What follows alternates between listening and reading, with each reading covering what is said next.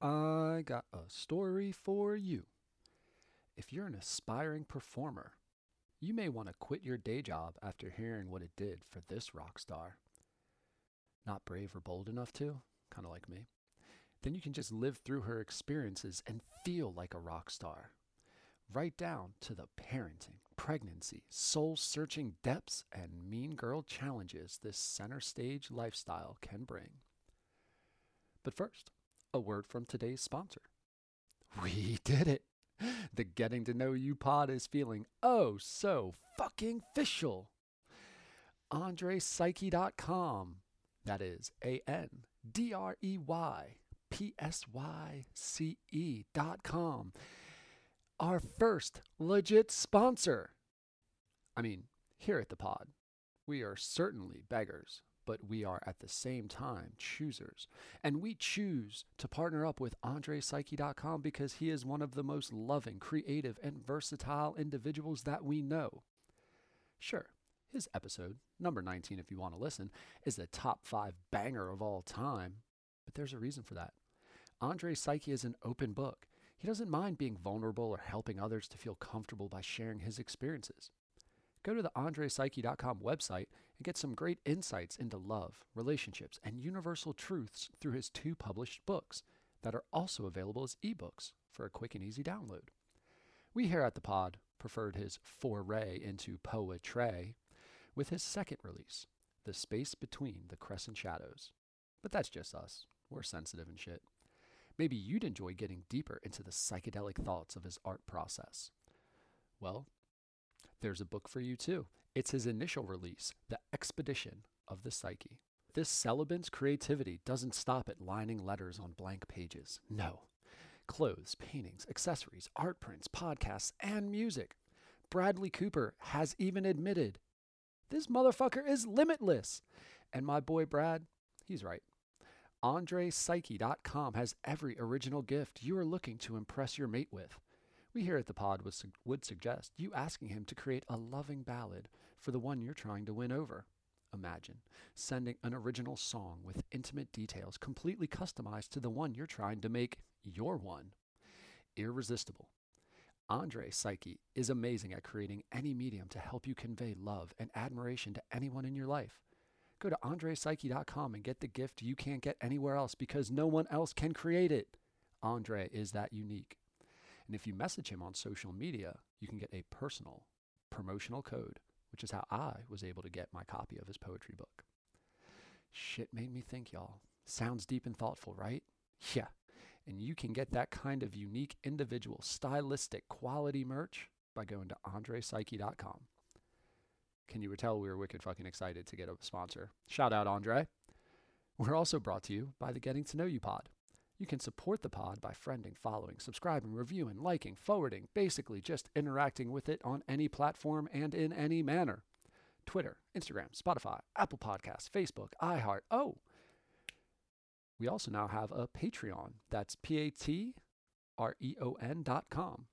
And just search for Getting to Know You Pod. That's all one word if you'd like to make a donation.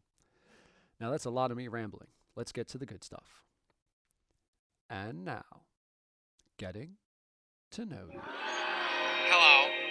Getting to know you, getting to know all about you, I'm gonna do a terrific show today. getting to like you, getting to hope you like me, Because I'm good enough. getting to know you, putting it my way, but nicely. I'm smart enough. You are precisely And doggone it. On today's show, we are getting to know the very trusting Laura. Laura, thank you for taking time from being a homeschool mom to uh, join the podcast, man. I appreciate it. Uh, thanks, thanks. I'm I'm honored to do it. Thanks for asking me. Honored. You're the first person to say they're honored. Now I feel like wicked important. You feel wicked important. You want to interview me, so right? So, quick little backstory. Shout out to the hummingbird Julie Hickman had um said, you know, you should really interview this lady, get Laura on your podcast because you are a world famous platinum, multi international world tour traveling artist, right? Or am I wrong about any of that? 100% true. and she was like, she'd be interested. Um, and she was actually kind of interested to get to know you on a little more like almost personal, non musician, like drunken bar conversation level.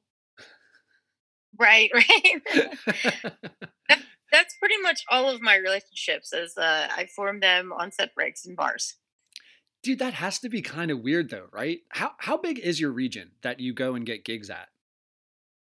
Um, well, I travel east, up and down the East Coast. Uh, the farthest north that I've been is probably Vermont, and the farthest west is Key West, which I don't think you can go farther. I mean, west. The farthest farthest south I've been is Key West, which I don't think you can go farther south than that in the United States, anyway. Yeah. So, right, God, that's a long ass region. And do you have like regular, like you come to the, you come to Dewey Beach pretty often, right? I do. Um, so this will be my 20th summer um, performing in Dewey Beach on a regular basis. So, Holy shit. um, yeah, and I, I, I'm there a lot. So at least weekly, at least weekly, starting in May. Normally, uh, we're getting a later start this year because of uh, obvious um, circumstances, but um, obviously because due to the circumstances, we're starting later this year. But yeah, I'm there at least weekly um, from May until September, and then uh, throughout the year, I do stuff through you know once or twice a month. So I'm I'm doing quite a bit.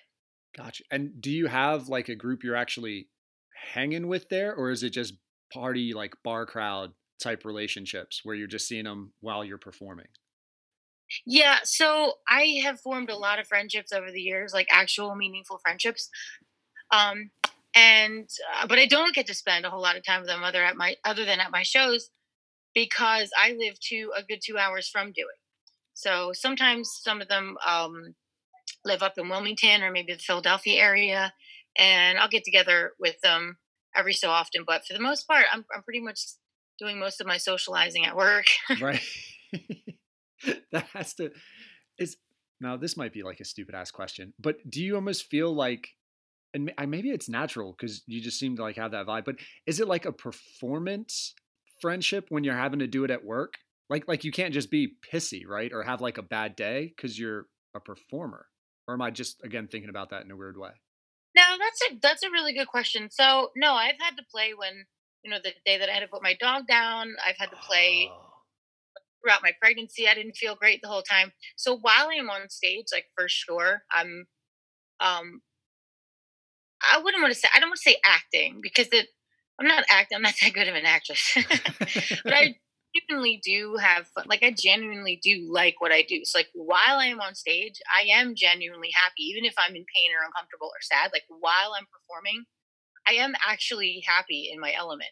Um, but when I do step off the stage onto a set break, sometimes I do want to go hide in the back and just not really talk to anyone. Um, but if I do that, then I come back for the next set and I'm all miserable, and it takes me half the set to get happy again. ah, that's a good point. Stay, I don't want to say stay in character because that's the wrong Yeah, way to phrase. I more stay in the moment, like that's a great way to put it. yeah, like this is what I do. I'm at work. It's my job to make these people happy. They don't care about the day you had. They want to forget the day they had. And then, you know, while I'm at home, I can be as miserable as I want. right. Well, I mean, like, so that's like part of the whole, like, when you have a friend, right, is like you can kind of just like vent or bitch or be negative about something, and you don't have to always be like life of the party. But if you're a fucking entertainer, you kind of have to be the life of the party, right? yeah, and people don't, they just don't want to, like, so it's almost like you're showing your cards. Like, say I'm, say I'm on stage and I had a really bad day. Say, like, you know, uh, my sister was diagnosed with breast cancer and I had to play like the day after I found out. It was Oh man. and not to get all heavy, but like that's just a, a good example of um I went and I was smiling and happy and the whole time I'm I'm going, you know, this is this sucks. Like I don't want to be happy. Like this is stupid. What I do is stupid. What I do is meaningless. Like right. there are things going on in the world and like I I'm a musician, but really I'm just selling booze because you know I was really got in my head about it and um then I third, fourth song in, I kind of forgot myself and just was performing, and then I'm happy, and I'm like, I get off stage and I'm all smiley, and then I remembered, Mm. what I got to just not think about it because I'm gonna have a terrible show, and I, I don't want to be miserable. The last thing I want to do is somebody who traveled like it's their vacation week, and they traveled just this week, and they wanted to come see me. Like they didn't just stumble into that bar. Like they came to see me. They came to see my band. And the last thing I ever want to do is ruin that for them. Be like, yeah, man, I had a really bad day. I found out my sister's cancer. Like they do not. They don't want to hear that. That's not. You know, like that's not. But it's not. It's also about me not going there because I I want to I want to be good at what I'm doing. I want to make people happy. You know. Right. Dude, that yeah, Jesus. I so so much of that I had not thought about. And that's part of what I love doing about this, man. It just I think about I, I never thought about you hear Jesus and if I could talk because I got like 20 thoughts going in my head. It's so interesting that like you hear about people, especially athletes feeling like this understanding of the importance of people came to see me, therefore I have to be on. It's like a responsibility that they feel towards the people. And I had never really thought about that from a band perspective or or like a musician's perspective. But man, that that's kind of fucking heavy.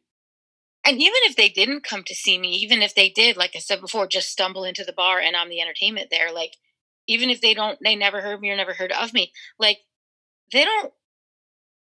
I'm not trying to say that people are callous because people do care about other people. I do know that, but that's not what they're there for. Right. They're not like, oh, I had a long day at work. Oh, I found out my sister has cancer. I need to go have a drink. I really wonder uh, about the life and times of, of the performer on stage. Like they don't think that they they just want to party, have a good time. They want to sing and dance, and they want to sing along and forget all that stuff that's going on in our real lives. Like so, for me to bring that up to them, um, it's kind of like unfair. Like that's not what they're there for, you know. By the way, my sister is a survivor. She's totally fine. She's had clear PET scans and she's cancer free almost two years now. So Thank God. Yeah, thank God. I didn't want to leave that open ended like that. Like I didn't want you to not ask. Like, so how did how did that work out? you know? Gee, so that I think that's part of that initial like um I call it, I almost want to call it like a tongue bump, like almost like a speed bump where I fucking get tongue tied because I'm trying to like do you ask? Do you do you follow that up? You know, like and that was part of it and that, Jesus, let me just stop. But thank you for doing that because I do feel better. You're making me feel comfortable. Look at you. Just helping good, I'm me to feel better. I'm glad. Man. So I yeah, I I'm almost now thinking, do you have so in each little town you go to, do you have like little groupies? Um, Is that a thing? I Is there like a fan club? we didn't call them groupies because I'm like we're. I mean, let's face it. I'm a singer in a cover band. I'm not. You know, I'm a 44 year old slightly overweight mom. I'm not really. like, you know what I mean? Like I'm kind of, but I I would say that I definitely do have um my regulars. I definitely do have the familiar faces that I know. Like if I'm gonna be in this place, I know I'll see this one or I know I'll see that one. And if I don't see them, I'm kind of like, ah, I wonder where that one was, you know? And um yeah, so I definitely do have um the places where I go where I I know I'm gonna see, even if it's different pockets, different pockets of people. Like I know this group will be there and I know that group will be there. Um, but for sure, I look forward to seeing them because sometimes, like I said, that's the only time I get to really socialize with them because my personal life is just, uh, I have a completely different lifestyle than anyone who comes out to see me uh, for the most part. Like I'm up at night, they're up in the daytime. I, I'm off during the day, they're working during the day, you know? oh. It was tough to get together with people. It's like, oh, let's, we should go out for a drink. I'm like, sure. Can you do it at like 8.30 a.m. on a Tuesday? Because that's when I have time for that, you know? Bloody Marys. Bloody Mary mimosa drinker. Right. Yeah, right. That's a good point too. Does it because you are so passionate about the music, but having to perform, does it I, I, like how are you balancing the joy of it versus like the grind of business? Well, you're catching me at a, at a really opportune time for that kind of question because I haven't worked, haven't been on any kind of actual stage in over two months now. Yeah, right. So where I answered this question differently two months ago or even three months ago, um, I will. I I can't. I can't say that I've never taken my job for granted because I certainly have, and I can't say that I've never been like, oh God, if I just didn't have to go to the show tonight, I really wish I could just lie in my bed and do nothing. And because there have been those moments, but I'm not answering to a boss. I don't have to get the TPS reports in. I don't have to wake up to an alarm clock. Um, you know, I know that I know that my job is really, really easy compared to most. I and I worked, you know, I had a regular day job back when I was, you know, in my early twenties, um, and I do not ever want to go back to it. but um, I always just have to keep in mind, like people. There's karaoke for a reason. People, there's like American Idol. There's The Voice. People like would die to be able to do what I do for a living. Like people consider like people you don't ever go to like a bar and check out a bag of groceries for fun. Not that there's anything wrong with working as a checkout person at a grocery store. It's just that general generally people don't consider that like a fun time. Whereas you would go to a bar and everyone wants to get up and sing with the band or sing karaoke or something else like that. Get up and do, uh, you know, a comedy set or right. whatever. Like it's considered, my job's considered fun. Yeah, yeah. And I'm not saying some people might think that checking groceries out is fun. It might be. I've never done it. So it, it is it when might- you're like three years old, because I mean that shit sells to kids for for a reason, right? like That's the point. Yeah, my daughter did have like a um little grocery stand toy to to Yeah. uh be honest. I do remember that. yeah. So hey, that could be really fun. That might catch on and my that that's my million dollar idea. Maybe I'll do that. Um and, the, and then the shit goes viral because people are like, "Oh, what are you doing Friday night, seven thirty? Checking out some groceries, girl. Getting dressed. Let's roll." And then like you just check them all out, and you're like, "Okay, now let's return it and do it all again." wait, I'm gonna back up because I have used the self checkout thing and it actually is fun. So I'm gonna take my because I'm not joking. I'm not being sarcastic. When I get to do the self checkout, I'm like, ooh, boop, ooh, boop. Like so I empowering. feel like I should take that back. It is actually fun. Yeah. But you know what I mean? I was looking for an analogy that made sense. that made sense. No, dude. it's not a craze in bars just yet. Um, Yeah. like karaoke is, and which which is that's basically what I do. It's glorified karaoke. Like we're playing, we're playing live instruments. There's no um, a lot of bands are using tracks and stuff. We don't we don't do that. We play all live music, but it's still um, and I I play my own instruments, but it's still um singing other people's songs. You know, so it's like so fun. I can't believe it's my job, and I always say that it beats working for a living. right. What was the day job? Oh, um, that so my very I'll give you the whole long list of that my you- jobs. That the jobs that you hated, and never want to go back to, and fight like hell every performance to stay away from. My first job I was a lifeguard and I loved that. And then my Oh. second job I worked at a car dealership and I was a receptionist and then I later moved on to the accounting department. But the the only reason I, I hated that job because the women in that office were so incredibly horrible to me. They were Oh. so mean. I was the subject of every rumor. I was the brunt of every joke. They were just really, really nasty. And it was because I was 18, 19, 20, 21 years old. I worked there for four years. And um, they were all in their mid 30s and they were just angry about oh, and they hated me for their own lives. they were really mean to me. Um, that's why I hated that job. was like the I was an- and actually liked doing it, which is super nerdy, but I loved filing things because everything worked out perfectly. I loved alphabetical order, and then I later moved in like the, the when I was doing accounting stuff. I loved the data entry stuff. Yeah, It's like very nerdy, but I really liked doing it. yeah. But I Then you, didn't like. you actually would have hella fun checking out your own groceries then. I know. that's that's why you use that analogy because on the subconscious level it was like no get this thought out there so that you can go have fun That's so deep, Sean. So deep.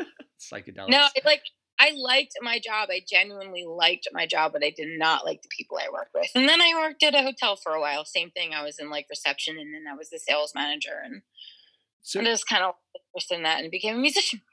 Are you trying to at 18 19 while you're doing the car dealership thing are you also like being able to be free party girl, musician, free spirit kind of a thing? Or are they just hating on you because you're young and have your whole life ahead of you? I think they just, I didn't, to be honest with you, I don't know. At that point, I really wasn't into music that much. I kind of would sing with a friend's band here and there. And, um, I don't, I'm not really sure what the deal was. They just, they just did not like me. I don't know why. Maybe I was horrible. I could have been. I don't know. And I don't think I was, but I tried to be friends with everyone, but they were just uh it just looking back, you know, back back then I I didn't understand it. I I couldn't figure out what I was doing wrong, but but looking back knowing what I know now and being like I said in my 40s, like I they were just I think they were just really jealous. I think they were just really angry, bitter women that were jealous. I think I don't know. I don't I don't know their lives. I don't I'm not in contact with any of them anymore. There was one of them that was really really nice to me. I'm still in contact with her with her. I taught her daughter piano. Oh no. Um, nice. amazing person. Um, but she was the only one that was nice to me out of that whole group. So God. I've never understood the mean girls thing, to be honest with you. The the the cattiness. Like that's a real thing That is that why you have all guys in your band? Um Because girls just No. suck. not really. I just don't um no, I don't I just never had the experience of um I don't think I've only ever had like one other girl audition for my band and then or or talk of auditioning for my band and then when it came down to it I was like, "Okay, you're we're going to get together." And she's like, "Oh, I decided to go with another band." And that was the only time a female ever even um inquired about joining. So Huh. I don't know. There's no reason. It's not for lack of trying or for any like specific reason. I just think that female musicians that are I think they're in short supply. I think a lot of so I'm the lead singer in my band. I also play rhythm guitar and I play some keyboards. Um and so the only thing I would hire, I would need to hire someone would be for you know lead guitar. Well, female lead guitarists in the cover scene are very in very short supply. I think there's only three or four female bass players on our cover scene. You know, they're just not as many of them. Huh. But really, no reason other than they just no one ever really applied. So not sure. Yeah, is that like the next? You know, there's a huge push for females to get into like the maths and um the science, like the STEM movement, empowering girls to be scientists, engineers, and things like that. You almost need a musical STEM movement, huh? Yeah, that's that's interesting. I never thought of it that way, but yeah, I always whenever a girl joins the scene, like joins a band or something, I always try to, I always instant message them on Facebook, just like, hey, you know, like, so excited, like, I I love the band that you jo- join, and like, I'm so excited to see another girl rocker, like, you know, see you soon, like, I hope to see it. Um, but I don't ever want to come off like creepy or like condescending, you know what I mean? Like, well, you are like I don't mean it like that. I just mean it like when I joined, like I wish someone had oh, I had a claw. I had a claw and fight like my way for acceptance when I first joined a band. So I always wish that someone would do that. But some of them answer me back and some of them don't. But I eventually end up meeting them and then we're all everybody's cool. But yeah, we're all I'm really, really good. I have to say I'm really, really good friends with pretty much every female that's on our scene right now. I have to say that. Yeah, like genuinely good friends with them. Can I be completely ignorant? When you say scene, that's so confusing for me. you mean like warm up bands that also do covers, kind of a thing, or like you're like um, I'm almost picturing like Anchorman and the rival, So, the rival yeah, newscast. exactly. it's like that. So when I say scene, I mean our small world. Like I'm my little small scale world of musicians. Well, I, I wouldn't want to put lump them in like that, but um, how do I put it? So it's like we're we the same bands play in the same bars in the same on the same circuit. We have the same managers. We have um, or like three or four different managers or three or four different agencies. Like, but we're all basically in the same group of people. Do you know what I mean? Gotcha. So when I say on the scene, I mean like bands that are popular in the other bars that I play in.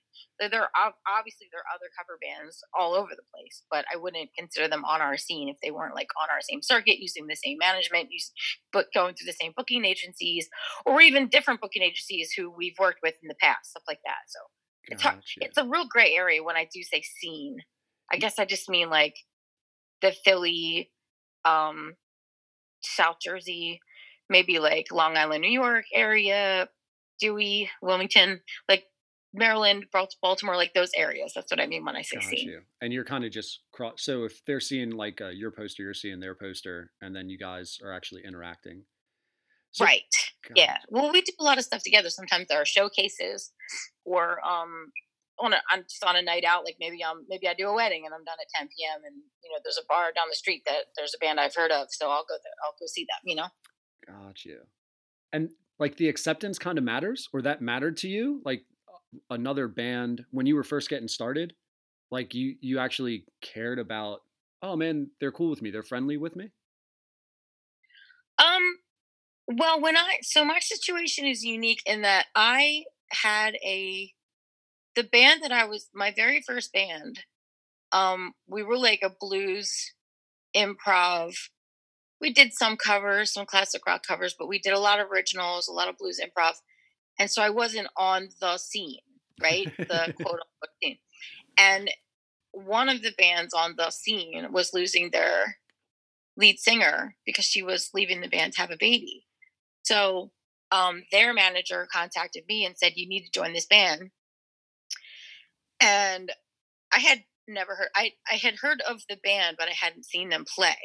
So I went out to see them play and I saw this girl who was the lead singer. She was five months pregnant and she was just crushing everything. It was amazing. She was like amazing. And i i, I was blown away. And I said, I can't, that's, that's not, I don't do that. Like I, you got the wrong girl. Like I can't do that. Can't- And I can't said, do- no.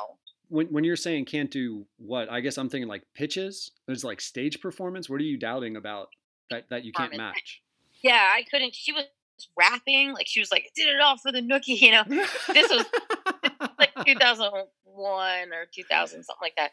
And she was like rapping. She had her hat on backwards. She was all like in the crowd's face and like dancing. And she was just so cool. And I was like, I don't like, I stand at the mic stand and I just sing a Janis Joplin song and I don't look at anybody. And I kind of just like, so I was like, I can't do that. Like, I can sing, but I can't do what she's doing.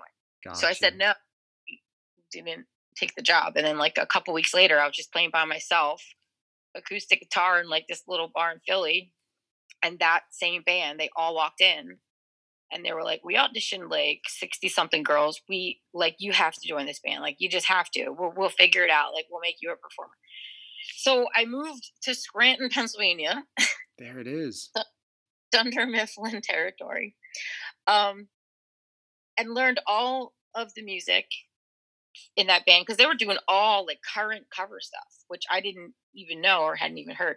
So I learned all their songs.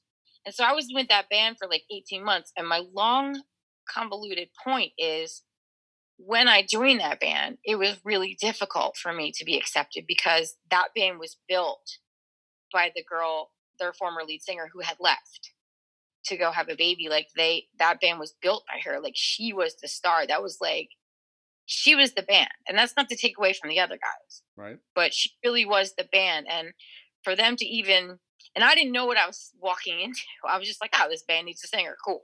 You know, like, oh, their other singer, their last singer was like amazing. Maybe I could be like her. But I didn't realize that like she, like, what she was the band, you know? So are they feeling up.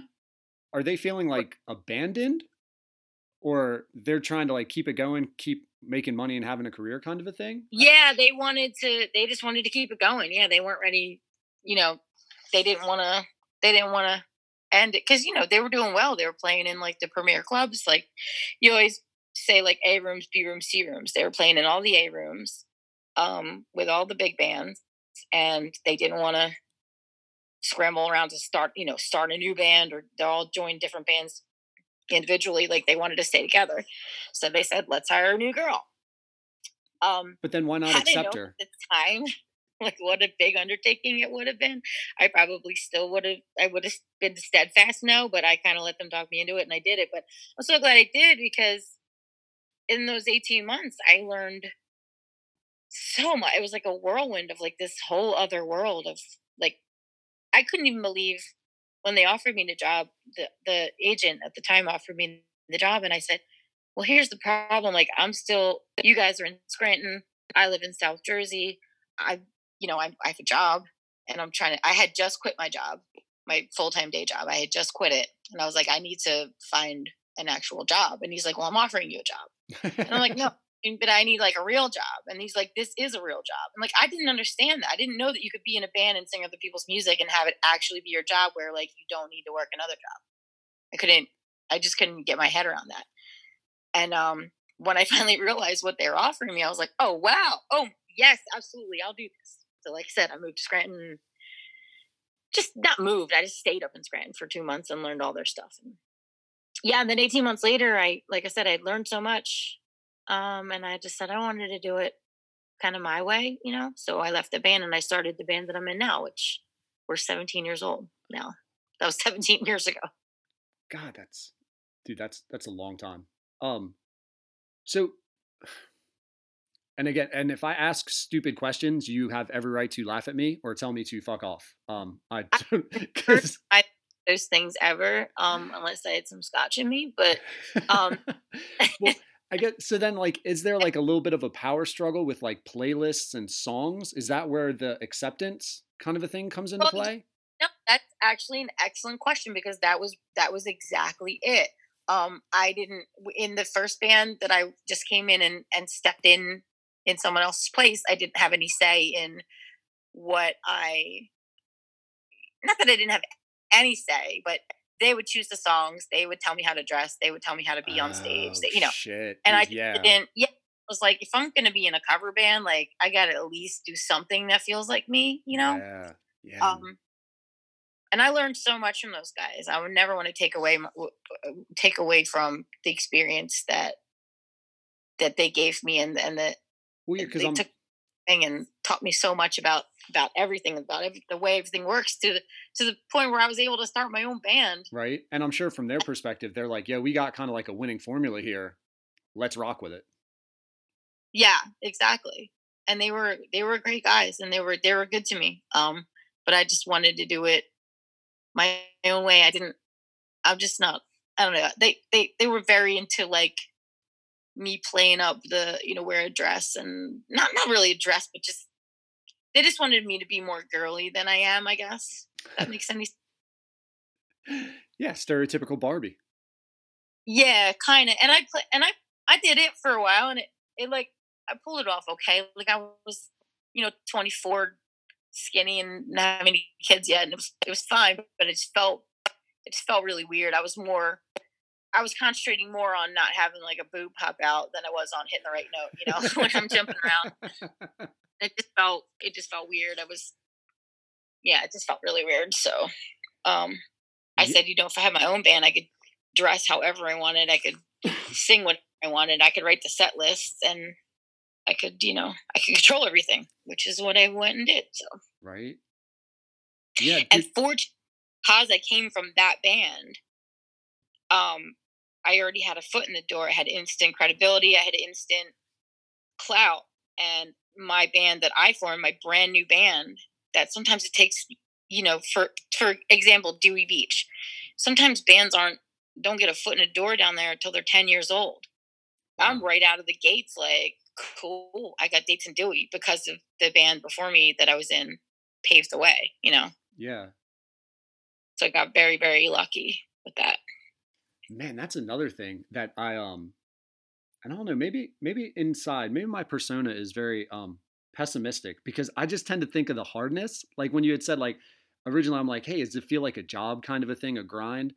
I didn't even think about a musician having to get up there and like emotionally attached to a song that they're like, I hate this fucking thing. yeah, that's that's life right now. you know, um, because the song it seems like the songs i really really like and i really really enjoy performing they just never go over and people just want to hear uh shut up and dance one more time and there's nothing wrong with that song. I'm just so sick of it. Right? uh, but it's what people want and you know what? If that i'm not i'm not there to blow them away with my musical integrity. Like that's not my job.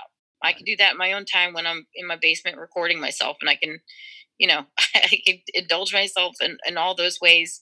Um, and it goes nowhere. So I still have that outlet, but that's not my job. You know, my job is to put butts in seats, sell booze, Everybody sings and has a good time.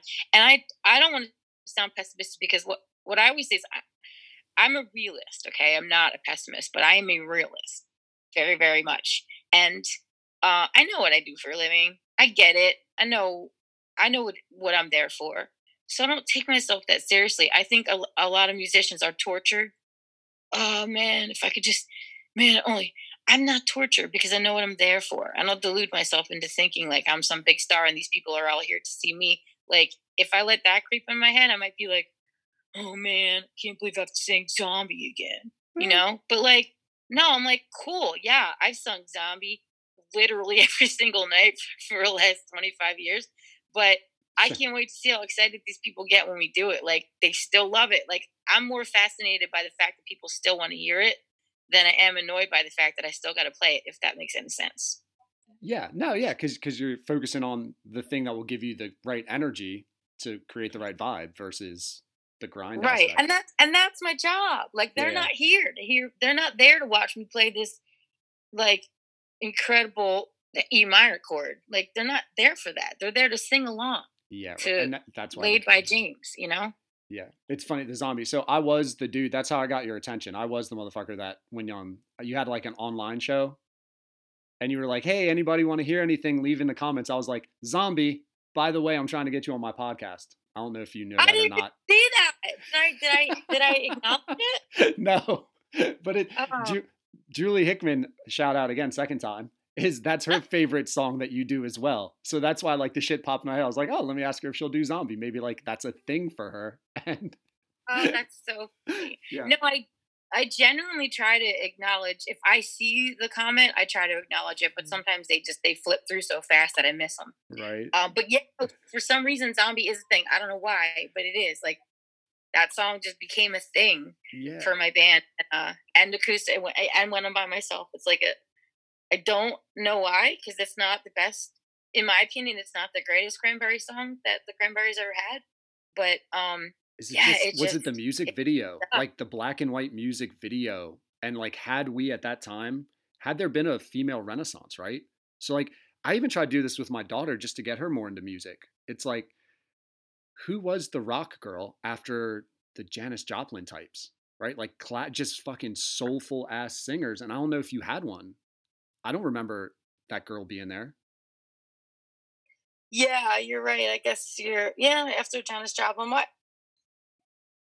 I could name some, but they're not the most like you don't hear about them very much. They're not the they didn't ever go crazy mainstream. Yeah, you and like effervescent. So like the cranberry to me is like '90s. Like you're like, holy shit, this girl is rocking, and it was new, and it was fucking odd, and the tone right, and like the music video black and white. It's fucking MTV days where you're just hoping to like see the song and jam out. You have no control over it, and you're like, man, this is fucking dope.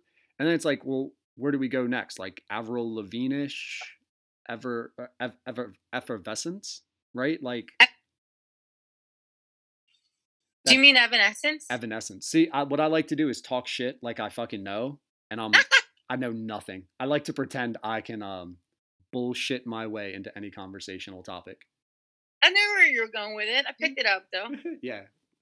Um, but no, I think that's part of it. Like I just think for our like our age group, and I'm 39 this summer.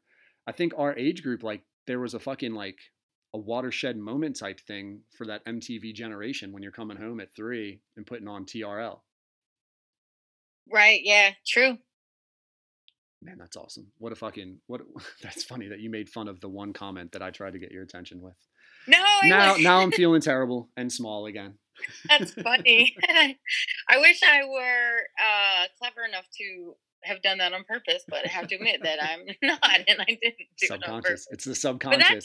That people, you know, people just yell out "zombie, zombie," and I don't know why. And we tried. I tried with my band to get away from uh, that song, just or even put it in a different spot in the night. But it just people will riot. Like I have to do zombie at the end of the night, like every single show. People will be like, "I came just for zombie." You know, I don't, I don't get it. It's weird. But listen, it does. That's not to say I don't appreciate it immensely. I Yeah, do right. because, I mean, I, like I said, I can't believe this is my job. No. Still, after, God, um, you know, twenty something years, I started. I quit my day job at the hotel. Um, Yeah, in so what- 2000. What was the number? Were they like, hey man, we guarantee you five grand a month or something? Or did you hit them with a number and you're like, look, man, I need these kind of benefits. I need these kind of No. perks. with any number and they they the the so I'll put it this way the, what they offered me per week was more than I was taking home um as a sales manager at a hotel and no there were no benefits but I was like whatever I'm 24 I'm gonna go to the doctor anyway Right? Love the fucking Um, youth. I, lo- I loved the time of my life where I didn't care about benefits. yeah I didn't I didn't care the only thing I had was my apartment I had my rent and I had my car payment I don't even think I had a credit card at that point So you're like, So- I can make more money. And do they guarantee the money? Like, they're like, hey man, we got like six months worth of gigs. And as long as you're showing up and doing them, you're going to make this much. Is that how that works? it was kind of open ended. I didn't sign anything, but it was like you get this much per week for as long as you're in the band, and the band's not folding anytime soon. And I figured, like, okay, well, if the band folds, I'll start my own band, or I'll just play. At the time, I could play. Um, I was just starting to be able to play, so I can play acoustic guitar. I could play piano, so I knew I could do solo stuff too. Like I didn't need the. That was my plan when I quit my job. I quit my day job before I joined that band, and I the band where I replaced the singer. I quit my day job just literally like that week. I had quit my day job. It was so weird that I got that call in the same week that I actually quit my full time job. Um, but I just figured I would just play solo, um, to play guitar and sing in some bars, get a couple hundred a night, you know, hundred a night or something, and you know, I, I'll make it work. Even if I had to do like you know five, six, ten gigs a week, I would make it work. Um, and then I got offered the job with the band, and I was like, oh, cool. So I could still do the acoustic stuff on the side when I wasn't working with the band and make extra money that way. And then that's just basically how I've made my living all this time. And no, I didn't at the time I didn't care about benefits or anything like that. Cause it was like, whatever. I'm in my twenties, I'll figure it out, you know? Dude, that's fucking gangster. You quit your day job. Like that's the whole don't quit your day job thing, right? Like you fucking quit the day job before you had the security of hooking up with a band that was I did. legit. And I was uh, I figured as long as I had the day job, I wasn't gonna try hard enough. 'Cause I didn't have- you know and i said if i quit my job that's it there's no safety net like i have to make this work and i said you know what's the worst that's going to happen i have really good parents they have a nice big house the very worst worst thing that could possibly happen is i lose my apartment I've move in with my parents for a while until i find another job and that didn't sound so terrible to me because i had only moved out like five three or four years five years before that so i was like i'll feel like a loser but at least at least i tried but fortunately I, that never happened. I was able to support myself and then later myself and my daughter and you know, um yeah, I was I've been able to do it all this time. I've never had another day job. Say that in a way more condescending, mocking to everyone who wants to quit their day job way, please. well, well, it's not like I went off and you know be, became a. Now I will say I did do so. I did write a lot of music. I did make a record. I sold enough music to. I sold enough records to, um, get you know buy my house. I bought a house, and you know I, I have a mortgage. I didn't like buy a house outright, but I was able to use the money that I got from um my original stuff um, so I've had like a semi-legitimate original careers as well. Um, but it's just I always say that the cover band is my day job, you know, and then the original stuff is my, you know, hobby or moonlighting or little extra money on the side. Gotcha. But yeah, so I do I do I didn't like I didn't people always like, Oh, are you like are you still trying to make it? And I was like, What what do you mean by making it? Like no. 44.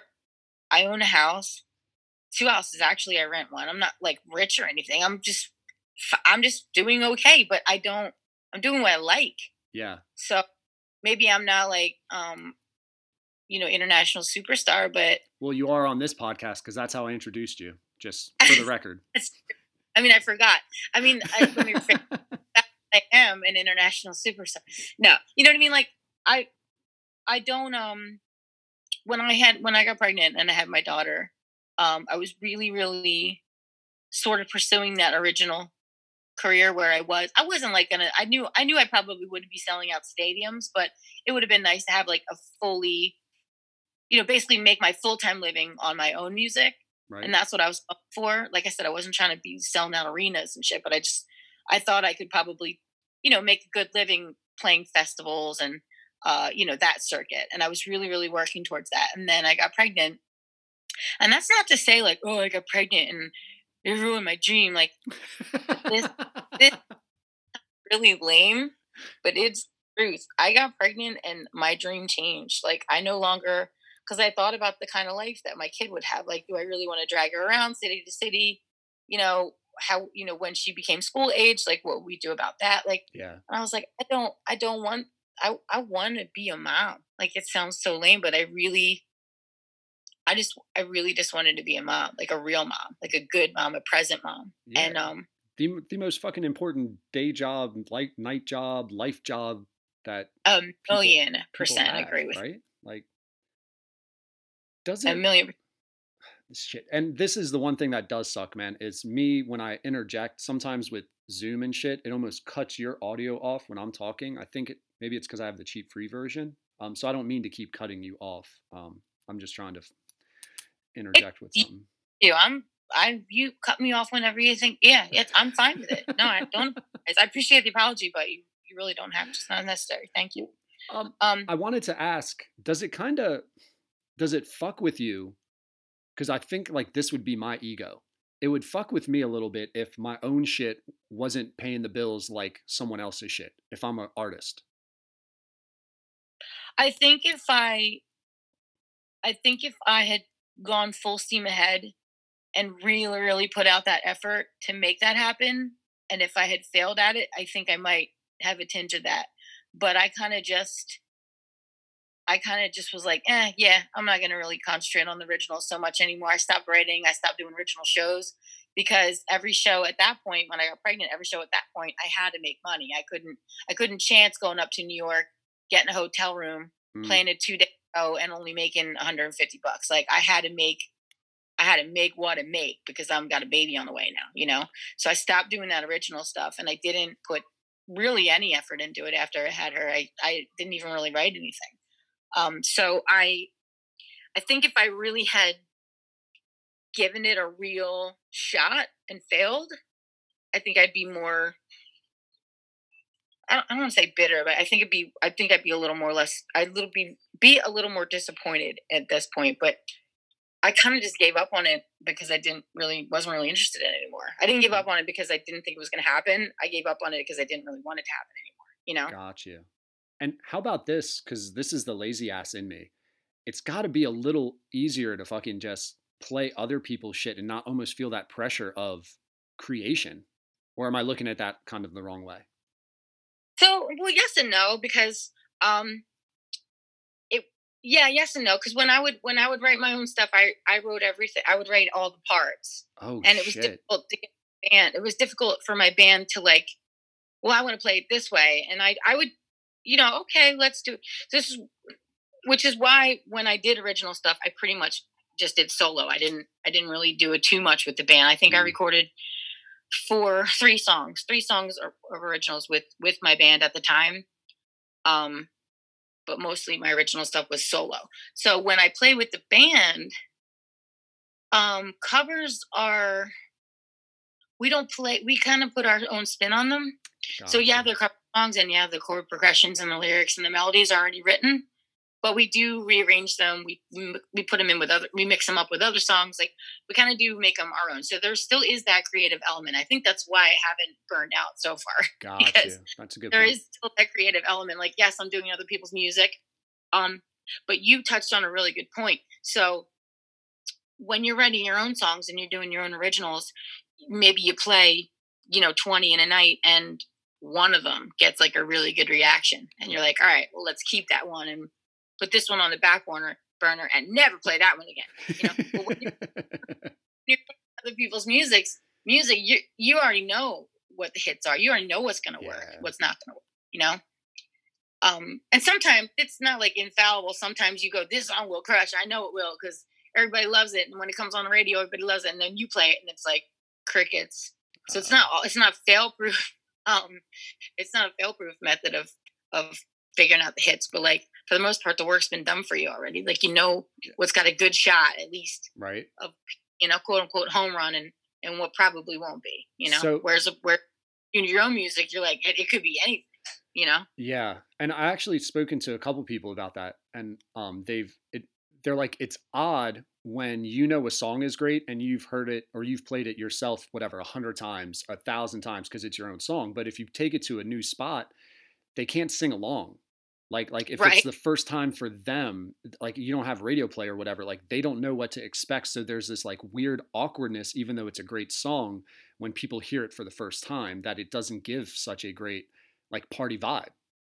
right and you can get in your own head about it too like there's there's a good way to tell when a song's just not working and then there's also a good way to tell like when you can tell that people are into it and they're enjoying it but they just they're not familiar but they're still engaged they're still in but if you're having one of those bad days like i mentioned if you know you, had a got a ingrown toenail or you, just stomach ache whatever if you if you're having one of those days it's easy to like lose the ability to really read that. And then you go, they hate everything. They hate me. This song sucks. I'll never play it again. And then it could have been like an amazing song and everyone could have loved it, but you'll never know because in your brain, you just had a bad day and you're like, everybody hates it, never play it again.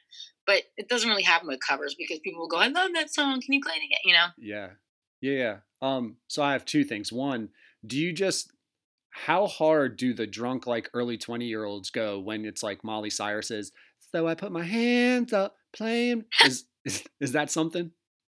Yeah, that is something. That's still a song that works. Yeah, for sure. And uh it's one of those it's one of those uh anomalies that kind of like it's a good song. I'll tell you what, my my daughter when she was a baby, she like we'd be putting her clothes on and we'd be like, now put your hands up, I'm changing your shirt, you know? And I'm like, I like this song, even though I sing it every night. But it's been it's one of those songs that stuck. Like that song now is quote unquote old. Yeah, it's fucking like 20 years old, isn't it? Still like it. Yeah, the young kids still like it, which is like, all right. Yeah, well, it's amazing the staying power because Britney and Jay Z, the two people that Miley Cyrus went with, right? Like the two artists who, I mean, I guess they were pretty famous at that time, but like Jay Z's a fucking icon at this point, and Britney's back, bitch. Like all that shit, she nailed two great names to put in her song.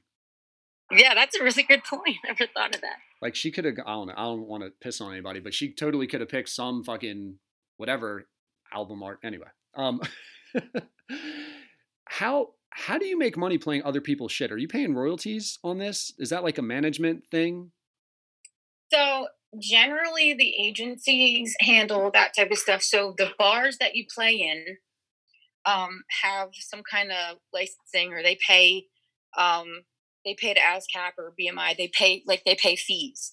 So if you're a bar that's going to have a cover band, you have to pay that fee. oh, so it's the bar. Fall on up. And then if there's ever a bar that doesn't have that, our agency will handle it and factor it out in our price. So it's everything's covered like that. Got you, got you. Okay, so now and that's man, that's fucking. I, I guess that makes sense. I'm almost thinking like an Apple or a Spotify Premium subscription, where then you get free reign to play whatever. So it's not like you're buying each song's rights. Right. So like every year, I don't know. I don't know what the, the price is. I guess it, I guess it's a percentage depending on how many bands you have. But every year they pay like that. They pay that fee. Gotcha. So that, and even you know, not only cover bands, but they're able to have the DJs come in and play the. Oh shit. know, the- yeah, I didn't think about that either. Um, I, I didn't ask. What was the name of the record? The um original stuff you put out. Oh, it's just Lar- so it's just Larly. My name's Larly, so it's just Larly. Gotcha.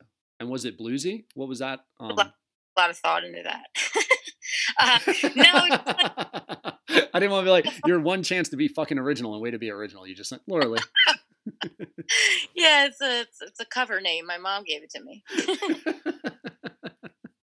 Um, yeah, so it's weird how that record came about. I was palling around with, and I don't mean dating, I actually mean palling around. I, I had a boyfriend at the time. I was palling around with the guys from the band Disturbed, oh no way. and uh, you know the band Disturbed. Ooh, ah, Yo, you know dude, I mean? let the bodies hit the floor. Let the bo- No, that No, no, That's that's Drowning drowning pool. Got you, got you. See, there I go, trying to be a fucking Southern Delaware music expert. I know shit. It's a different band, but same um vein, I guess, same genre, Got you. same time. Same time period. So I was hanging around with those guys, and um, their manager uh, took a liking to me, and he was like, I had opened up for. Um, I had opened up for a band who was open up for those type, types of bands. You know what I mean? Like I was like solo acoustic. Um, but I was like doing my original stuff and opening up for these these bigger bands. And so he, the manager of Disturbed, was like, "Hey, listen, you know, I I'd like to see more of what you can do, and you know, let's let's hear what you have so far. Let's hear what you have written." And I said, "Well, I don't, don't really have. Like, I only have like you know five or six full songs written, but." He's like, "Oh, let's just you know see what we do." So he's like, "Send me copies," and I'm like, "Well, I don't have copies of any of them. I've never been in a studio or anything." So he said, uh, "Well, I'll fly you out to Chicago. I'll be your manager. We'll record your songs, and this way we have copies of them and we can work on them." And I'm like, "Okay, cool." Wait, now you you couldn't have just said okay, cool. You had to be fucking ecstatic as shit, man. Or no? I I wasn't though because I was very so what the fuck? I was very used to and very accustomed to people offering me like these amazing things, but they wanted something that I was not willing to give in return, if you know what I mean. oh my god, dude! Again, I- never thought like that's Yeah. such a stereotype.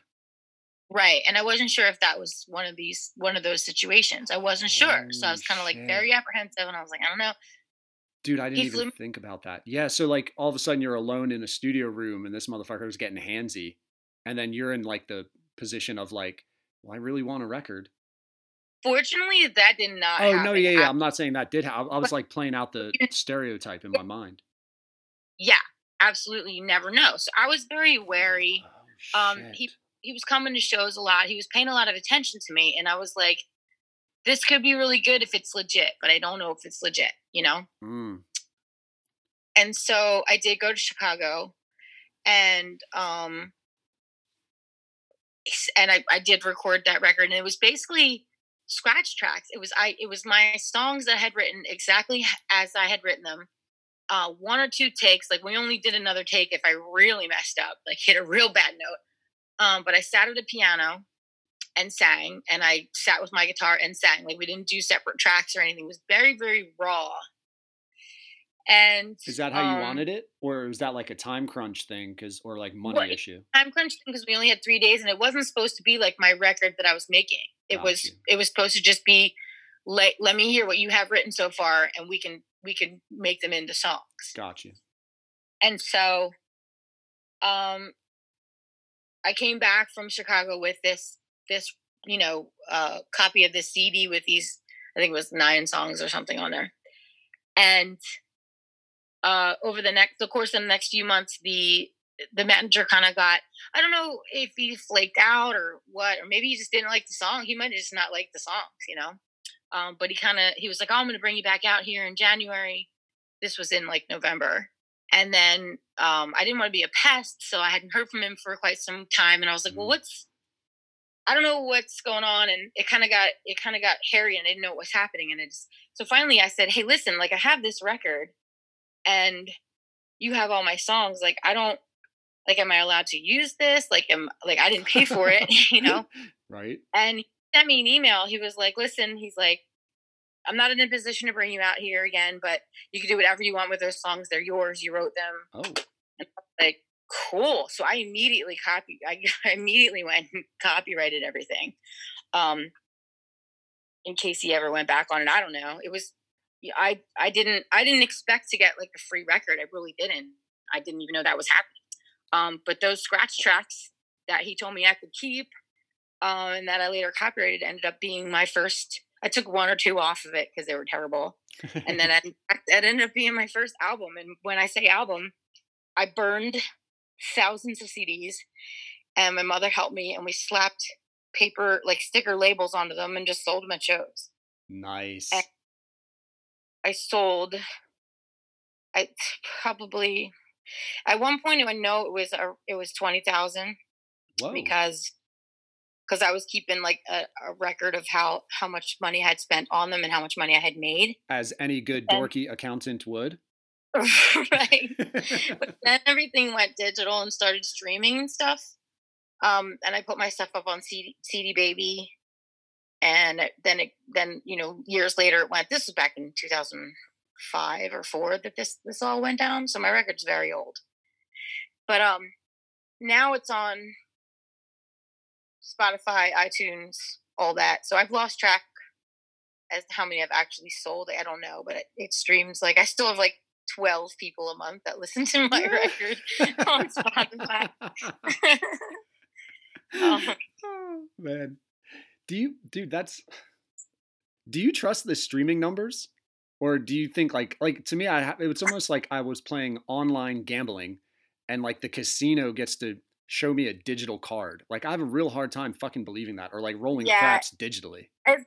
at this point, the record was was quote unquote released in 2004. Yeah. Like, if I get a half a cent for every time someone plays 50 times, I'm happy that I'm making anything off it. So I don't Yeah, really care what you know.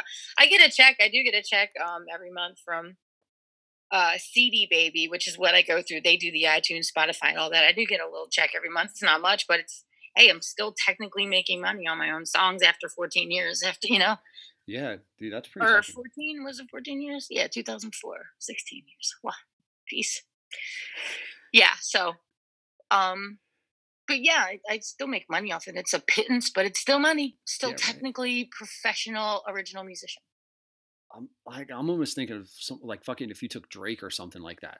Like how how trusting is he, or does he just have a fucking team of accountants that's like no no no no we need we need to see the hard drives.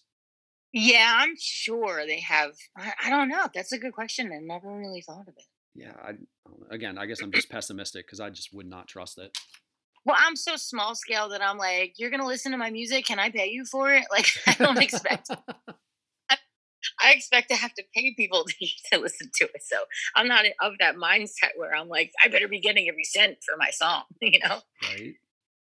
Oh man, yeah. I guess yeah. I hadn't thought about that. I've had a couple artists on who, um, with uh, social media, it's a thing for them that they're trying to figure out because like when you put something on Instagram, like there's this uh, surreal artist, he puts it out there, and you know it's like, how do I sell it and keep it mine when the image is now publicly displayed? And it, I- right. Yeah, you can't. yeah, That's ex- why people write something like they write some prose or some, you know, insanely profound thought and they put it up on Facebook and it's like, well, that's not yours anymore. Like, don't put it on Facebook. You got you got to wait before you show that to people. Like, hold on to those goods, make it yours first. You know? Yeah. Um, and then this other artist was talking about what he does now is he does time lapse videos. So if he ever actually has to go to court, he can show that this is my intellectual property, and here's literally the process of me designing it, and then you got to match it up. Um, and prove to a jury that like whatever the other product is that you say stole from you, this is how I know they stole from me because here's my process of me creating it. And I'm like, gee, that's Right. gotta suck as a fucking artist. Like that has to be the last thing you want to think about as you're creating. when I was a kid and I was writing my own music, quote unquote, writing my own music, I would just play something into a tape recorder on my piano because this was before I knew I could sing. I would mail it to myself. I was like 11 and I would mail it to myself because I was like, this is it. if anybody from my neighbors heard me playing this and then they steal it. You did know. not. that was your thought. Yeah, I was a strange child. what? Wait, you know what? My daughter is so strange and I love her so much for it. Like I was like, please don't be normal because I won't even know where you came from if you're normal. just just be fucking quirky, right? Like quirky is cool, man. You just got to trust it. Quirky is cool. She owns it. She loves her weirdness. She's like, whatever, I'm weird. It's your problem if you don't like it. I'm like, oh God, I wish I was like you Right? now. I don't even wish I was like you when I was nine. I wish I was like you now. Dude, what did you mean before I knew I could sing? Like you didn't you weren't always like a singer you just didn't have like you hear yourself in the shower and you'd be like, "Man, this is shit." Yeah, I just wasn't. I I was. I played piano my whole life, and I kind of just played by ear. And my sisters would sing. My sister, my younger sister, the one that I mentioned before, who had cancer. I have two sisters, um, but the one that that was diagnosed with cancer, she would be. She was the singer in the family, and so I was like her accompanist. I would just play piano for her or whatever. Um, and we would harmonize sometimes, but I didn't think. I really wasn't like, oh yeah, I, I sing. I was more like, oh yeah, I play piano, you know And then I don't even know how. I don't even know how it started. Like friends, my friends heard me sing. Were like, "You're a really good singer." And I'm like, "Really?" And they're like, "Ah, totally." Then I joined the talent show in high school, Ah, and I was trying to be funny. And The Bodyguard was a huge movie, and I did "I'll Always Love You." oh, that's a tough one, man. Did you hit it? The fucking and like. I mean, I guess I won the talent show, and then everyone after that made me sing for every single thing that ever happened again. So like every game, I was the anthem. Every birthday party, I was the singer. You know, like so. I guess uh, because I won, and then I got the lead in the play.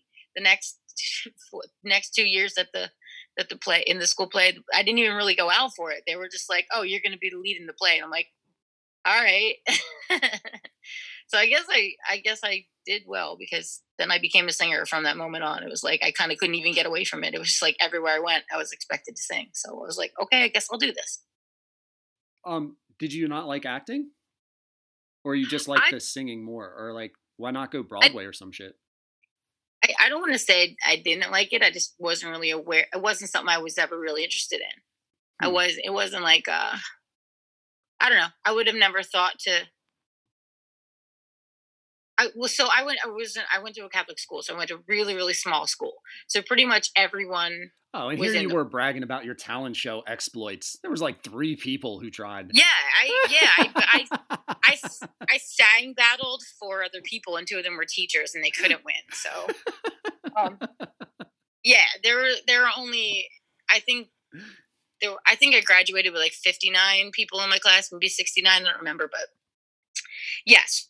So the, when we did this, so the school play it was a small school, and so the school play was like pretty much everyone had a part in it, whether they were a stagehand or they- Right. they designed the programs or, or they were the actual actors in the play. Everyone, the play was like a school wide thing. So it wasn't like I like didn't want to go out for the play or wasn't interested in it. I just like would, you know, I I don't even remember. I don't remember actually going out for the play, but I do remember that like when they did what after I did the talent show the next two years, I was the lead in it, and the director told me that he chose those plays like for my voice, Hmm. Do you, what were they? which was Oklahoma and Sound of Music. Oh shit! So you were hitting notes, man. The fucking sound of music. Jesus. Yeah, I, I I loved it, but I but I didn't. Real, I was like, this is so wonderful. I get to sing like every night in front of people. I didn't like memorizing the lines, but I loved just singing on the stage. I thought that was. I was like, this is awesome. This is what I'm gonna do with my life. God. And then I was never in another play again. Did you wind up going to college or anything? Like, were you a theater major or art major or some shit like that? No, the irony is my sister, who I mentioned several times, she went to American Music Dramatic Academy in New York City on a full scholarship, Holy shit! and now she is a graphic designer and, and like runs an office. Meanwhile, I went to business school, like a trade school. Like I didn't go to like a, co- a real college. I went to like a trade school, business school, like a vocational type. Yeah. Um, Smart, save money, like community college type shit. it was like it was one or two it was two it was two years of schooling and you you graduated with an accounting certificate so like i could be a bookkeeper pretty much or if i could have gone if i wanted to get my cpa i had to do a lot more training but i had like the roots like the base and i could i could i could go to co- real college and trade out credits for that if i wanted to do cpa but i didn't i just was like i like the bookkeeping aspect of it and so i did that and that's how i got the job at the hotel or i'm sorry at the um I was going to school for accounting when I worked at the car dealership and then started working in the accounting department. with all those mean bitches. Oh, they were awful. And you know what's funny? This is so fun. Talking about this today. They asked for like backstage passes, and you were like, "Fuck you." I wish I was that cool, but that that didn't happen. but what did happen was I did a live stream show from my basement. I did a live stream show from my basement, and um, I, you know, a couple hundred people were on, and this girl messages me, and she's like, "Are you the Laura Lee that used to work at um Ford dealership?" And I was like, and I I saw her name and immediately knew who she was, and I was like, "Yeah, I am. Why?" she's like, "Oh, we used to work together a long time ago. And I was like, oh, LOL. Yeah, I, I, I remember your name. You know, I know exactly who she was. This woman made my life a living hell. Like, she was so awful to me. So she's like, "Oh, all my friends love you. They think you're so talented. We got to go out and get a drink." And I was like, mm, and I just like gave her a thumbs up emoji. And I, Wait, you I gave have- me that same emoji, so now I'm kind of questioning it. Is that you're Don't. like, man, I- God, you lumped me in with her? In my brain, I was the pettiest, vindictive. my br- my inside voice, outwardly, I was like, "Oh my god, no, I totally remember you." Thumbs up emoji, yeah, because I have no, I just, I, I just don't have it in me. I don't know, but so in my brain, I was like, "Yeah, mm, thumbs up emoji," eh. but like it came out like, "Yeah, thumbs up emoji." Like, anyway, No, So- dude, you totally should have gone middle finger emoji and then been like, oh, it slipped. I'm sorry. Fat thumbs. Oh man, yeah, I wish I would. I don't have the. I just don't. I don't have that in me. I'm always just like. I don't know. If, if, mm. if when it mm. matters, I can be confrontational as hell when it matters. Like when it comes to my kids or if I'm being treated unfairly. But when it really doesn't matter, like I just don't even engage because I don't have the I don't have the energy. What so she said, I my friends love you. da, And one day we gotta go out and get a drink. And I was like, Yeah, cool, you know, maybe. And then she's like, you know, we didn't always see eye to eye, but I Oh. think I, I I wanted you to know that I always did think you had a beautiful voice. And I was like, that's really nice of you to say. And uh, like then later that night, I had all of like I had paragraphs written in my brain of what I should have said. What would what were they? What would you have said? Like you, yeah, should what I really should have said. I wanted to write her a letter if. But I don't want her to know that she mattered that much to me. Do you know what I mean? I wanted to write her Oh. a letter and be like, you know, I actually should thank you because you were so horrible to me and you made my life such a living hell. And I like cried in my car before work. And I would have, I'd probably still be in that job if you were nice to me. But I quit that job and I got a different job. And then I, I worked at a hotel and I, the hotel had a bar and I used to go sing in that bar. And so that's how it led me to where I am today, which is I don't have a boss, which you probably still do. I don't wake up to an alarm clock, which you probably still do. you know, I don't have to wear pantyhose to work, which you probably still do. You know, I, I was like, that was, those were the thoughts in my head that I wanted to say to her, but I didn't say any of that to her. I was just like, oh no, nice talking to you. Have a nice life. Dude, that's Jesus. The inspiration, like the adversarial inspiration. It's funny how that like that that negative experience actually does work. It sucks, but like it does kind of benefit and work out for you. That's awesome. yeah. So like when my kids are like, you're being so mean, I'm like, yeah, take it and use it. Do something with your life. it's it's wood for your internal fire. I like that. I'm using it. I'm using it tonight when I take my son's cell phone away from him mm. for some impression that I'm sure he'll make. I'm going to wood's fire to burn inside you. oh man, yeah. And if you want to cry like a little bitch, you're just putting that fire out. He's like, mommy, I'm, Uh, I'm, I'm too hey. young. Down. Wait, say that again. Copyright. Copyright. No, I'm just kidding. That'd be fucked up. What um that was a that was a fun little mean girl tangent. That's amazing that they fucking and like why are you trying to be coy and be like, bitch, you're on the live stream. You fucking know who I am. You, you right. like what the fuck? That was the best you got? Start with the apology next time. Come on. Just fucking Yeah, you know, she might not even remember how mean she was. Or or maybe she wasn't that mean and I just took it in a bad well, no, Mm. she was. She was really. She was the ringleader. she was that mean. Oh She was that mean. Can I get like an understanding of what the mean is? Because dudes fuck with each other all the time. And I, I think we're just like incompetent Neanderthals and we don't emotionally get the mean boys club or whatever. At least I don't think. She basically started rumors like so the entire time that I worked there, I worked there for 4 years. Um I never dated anybody that worked for that company ever. Ever not one person. Mm. and she made it like she had me sleeping with like the entire sales department the entire all, all the married ones and you know saying that i was like you know carrying on with the manager and that's why i got special treatment i didn't get special treatment i was a file clerk and then i became accounts payable or accounts receivable i don't even remember but like data entry you know accounting stuff while i was still in accounting school like i wasn't getting any special it wasn't like i was climbing some crazy corporate ladder you know Gotcha. uh, but she, yeah, and just, just like backhanded stuff, like oh, you know, cute dress, or just just really. I- don't remember. Just I just remember her being. I just remember anxiety about like I would dress for her oh my instead god. of dressing.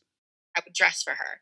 Whether in the beginning it was like something that I knew wouldn't piss her off, and then later like something I knew she would eat her heart out. Do you know what I mean? Like in the beginning, I was dressing for her to like try to diffuse the situation, uh-huh. and then like and when I quit, I was fueling it. Like I would wear something that I knew would piss her off, something that I knew I looked really good in or really skinny Yeah. in, Right. and that would make me crazy. So, Huh. but it wasn't just her; it was the whole.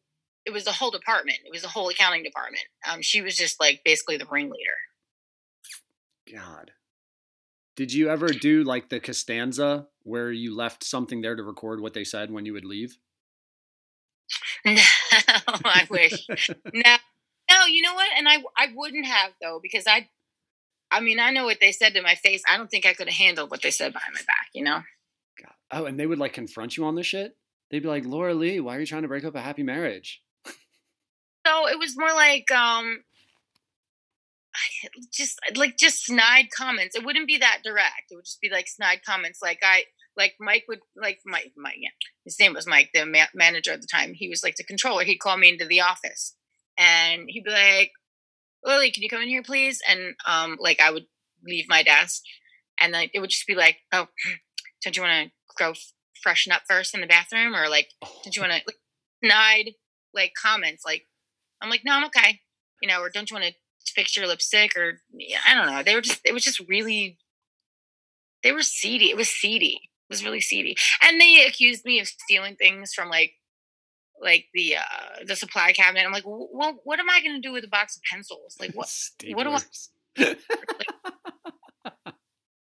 Could you imagine, like, bitch, come check my trunk, and you pop it, and it's just fucking like boxes of staples and butterfly paper clips and fucking toner cartridges, and it's like, we knew it was you. It's like, I'm sorry, I'm just trying to make it in this world. It was everything but the pencils. You see a pencil in here? Nope, thought so. like, that's a bit like fucking petty. Jesus, I hate petty people like that. I don't get it. Well, the, the salesmen were really nice to me, and they did not like that. And then the male Oh. interns that were from corporate were real like would pal around with me, and I'd go out with them, and we'd hang out, like you know, go go for drinks after work. And mind you, like I had a boyfriend or girlfriend pretty much my entire life. Like I have almost never been single ever. So I Mm. wasn't.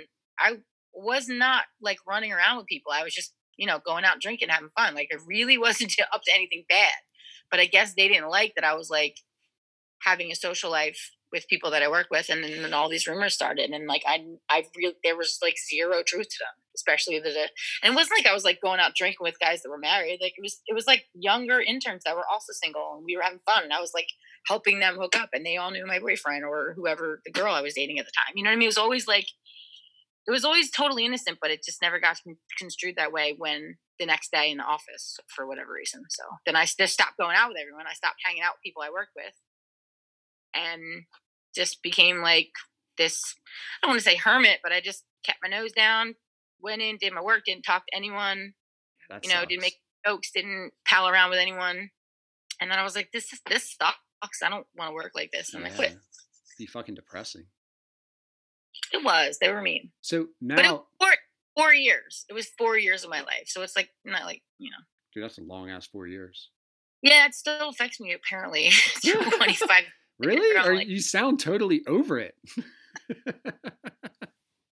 Writing paragraphs to some random accounting lady in my bed at night. Spite, not just paragraphs, spiteful fuck you paragraphs. yeah.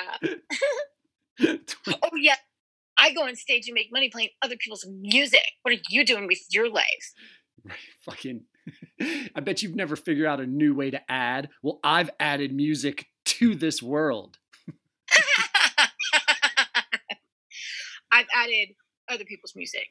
Well, This and your world. own, oh, right? Like, how fucking original are you? Carry the one. What do you put it underneath? Does that make you feel creative? God, we just fucking. Oh man, I I, I just can't get But- over it. Four and never ever bought a four. So now this is a little conspiracy theorist of me.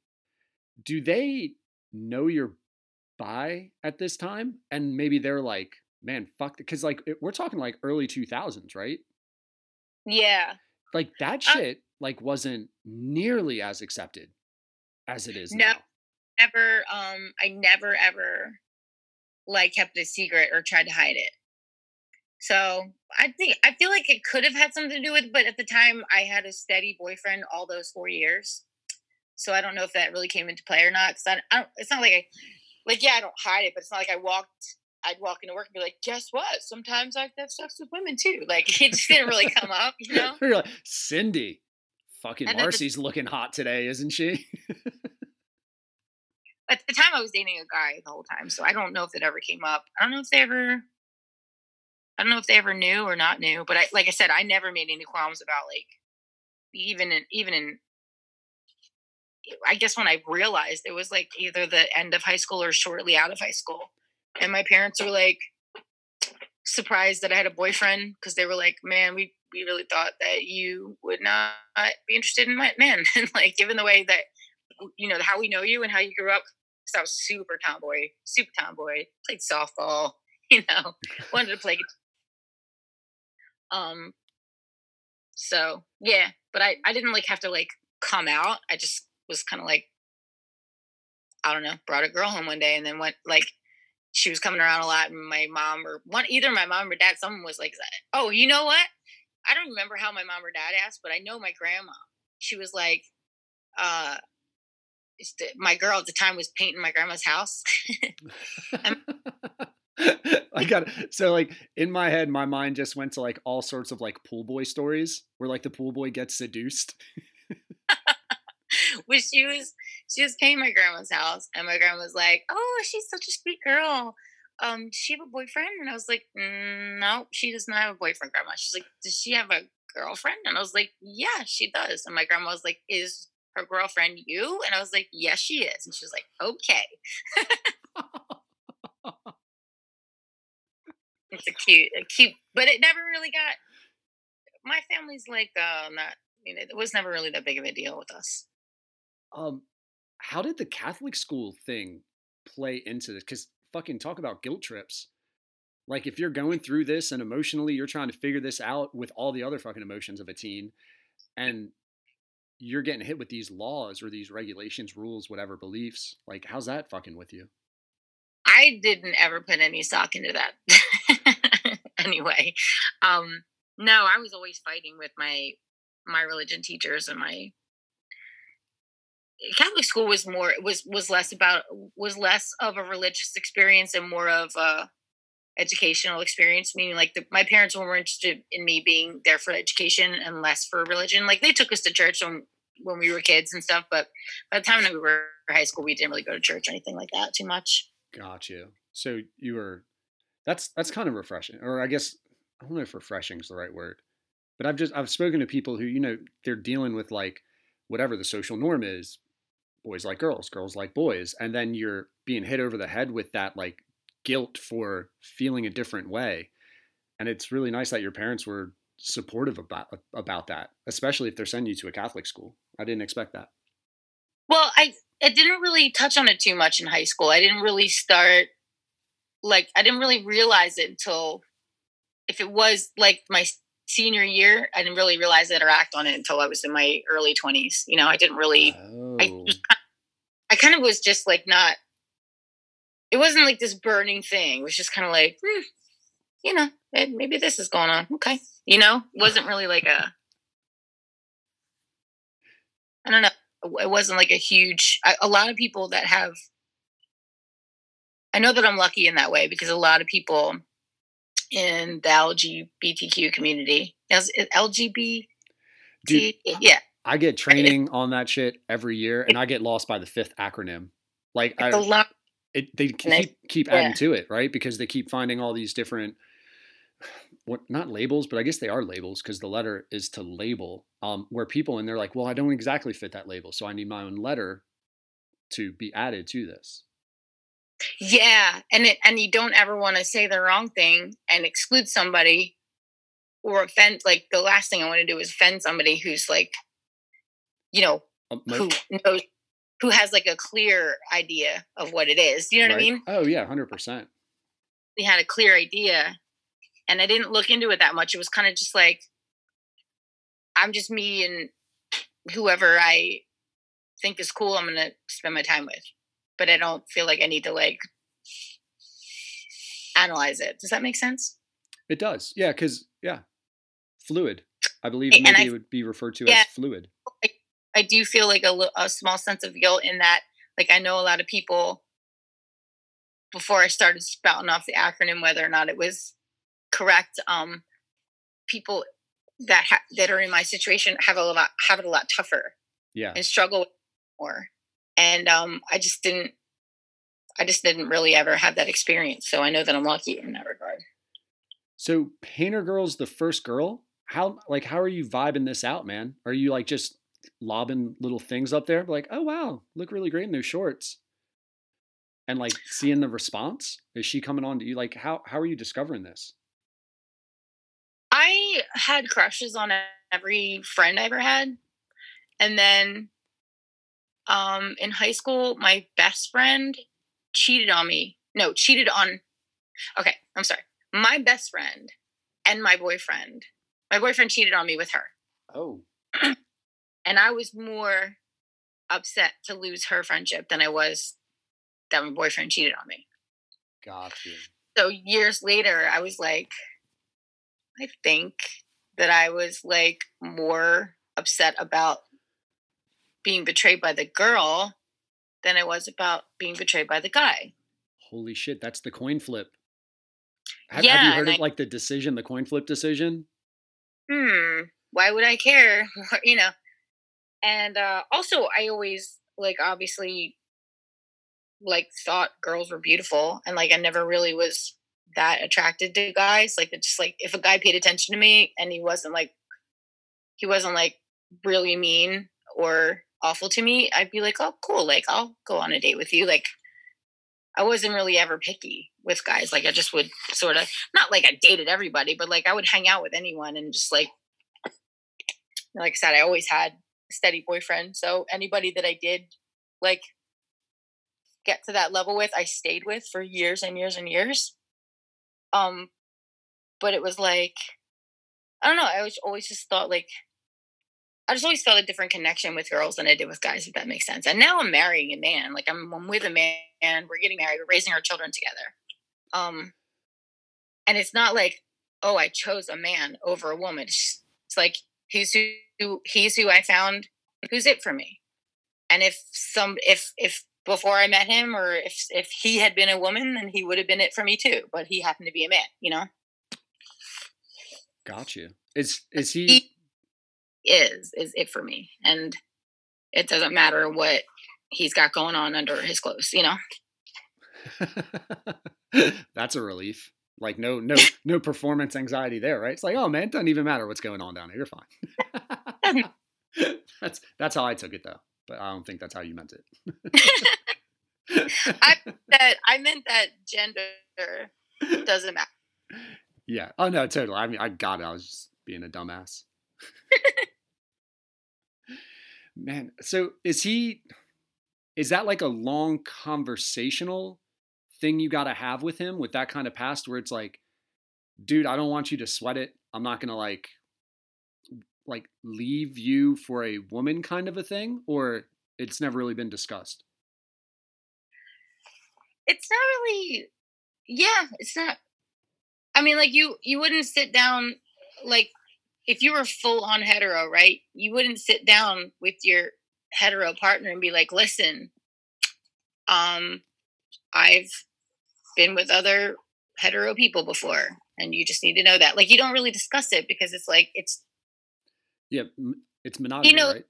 yeah it's monogamy is monogamy is monogamy so if if you're going to be monogamous that means you're not going to be with anyone else Well, now I feel like a closed-minded bigot for even asking.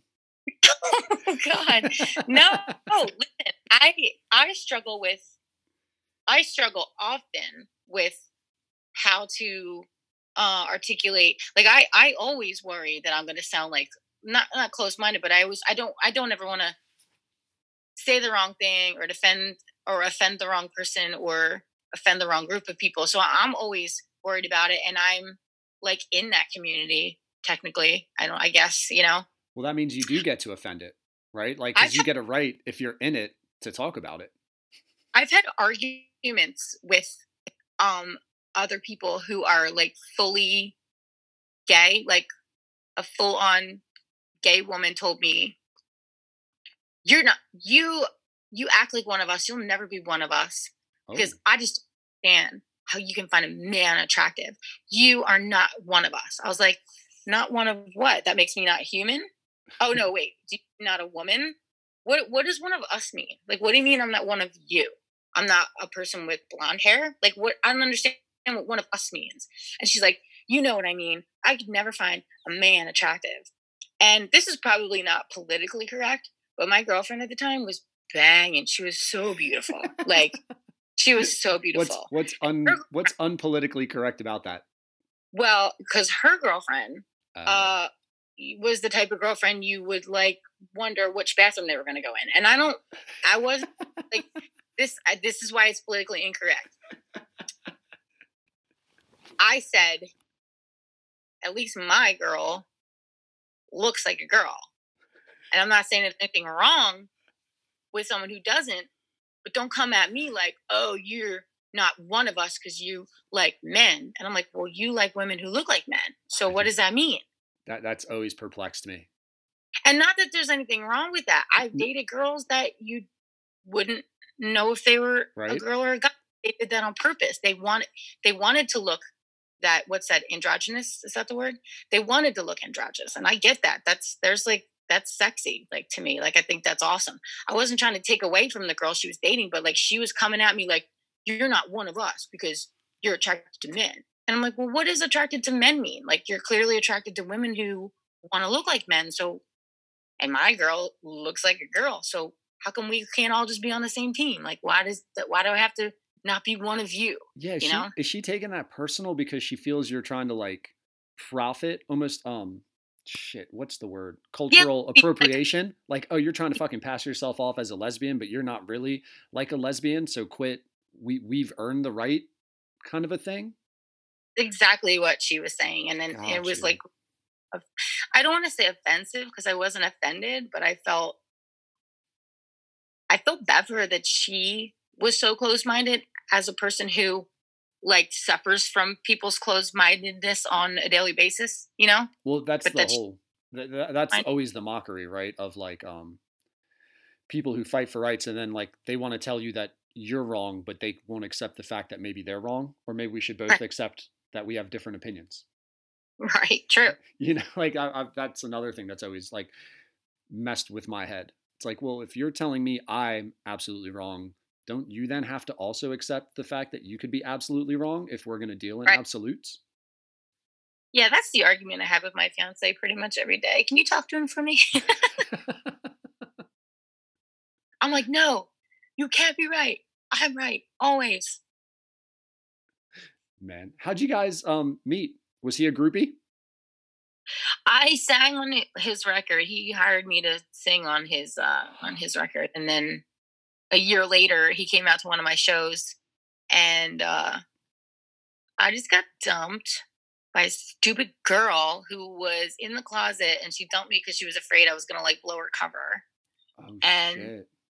um and he was single and he had a he had a, a son that he had full custody of.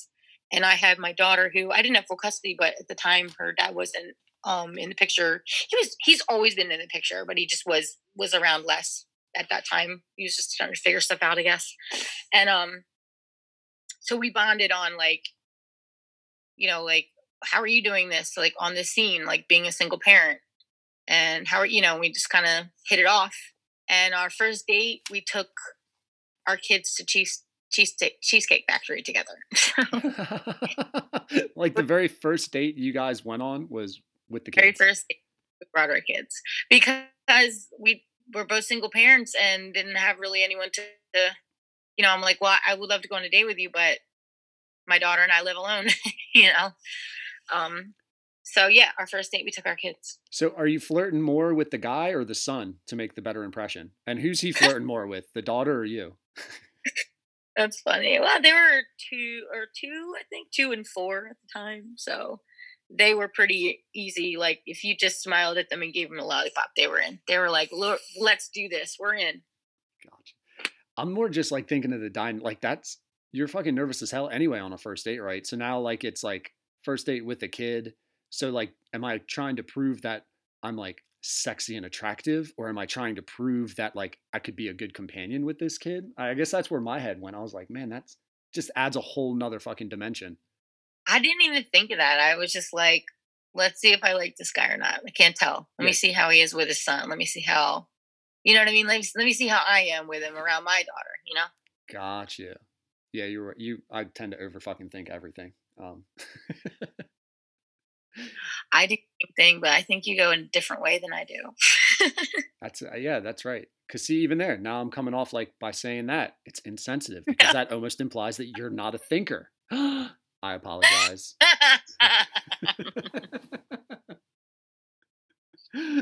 Man, well, dude, that's so he's a fucking performer too, then, huh? That's yeah, he's in my band now. I hired him as my keyboard player. Um, probably five, four or five years into. We had an, a very on again, off again. We were we we were going back and forth for a while. We didn't make it official till about two, two and a half years ago.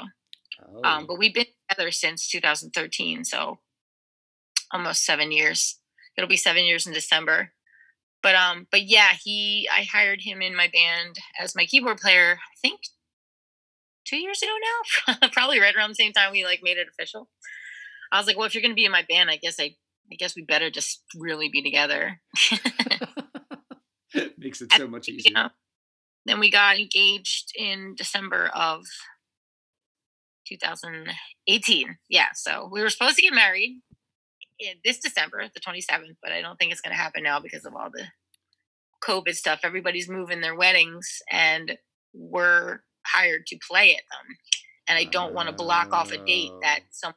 Cancel their wedding now could move it to in December. You know, so I don't want to block off that date for my own wedding if somebody if somebody whose wedding we're already going to do can move it to there. So See, I, I'd be the person. I'd be like, um, not only do I have the 27th reserved, I'm starting to reserve all sorts of other fucking dates and venues, and then I'll sell them to you because you're gonna be so desperate to get married. I never thought of that. But- See, You're such a nicer person. you're a lot smarter than I am. why um why the 27th of December? Um, so it that's a good question. So it was the day that he proposed to me, and unknowingly, it was on my parent, my grandparents' wedding anniversary. Oh. So he proposed to me on my grandparents' anniversary, and so then we decided that would be a good day to actually get married. It's two days after Christmas, and and, and this year it's on a Sunday, which would have been crazy, but we were going to do it anyway. But now I don't know when we're going to do it. Got you. Just do the drive through. Do like the zoom in wedding. Get it done with. Yeah, know? I don't even like. He's all about it. His family's like, oh, you know, like, have you, you do a guest list yet? Do you think about the color of the napkins? And I'm like, ah, you can pick it. I'll just be there. That's so fucking awesome. I don't know. I don't. I mean, I, I obviously want to get married, but I don't care so much about the wedding thing. And I don't.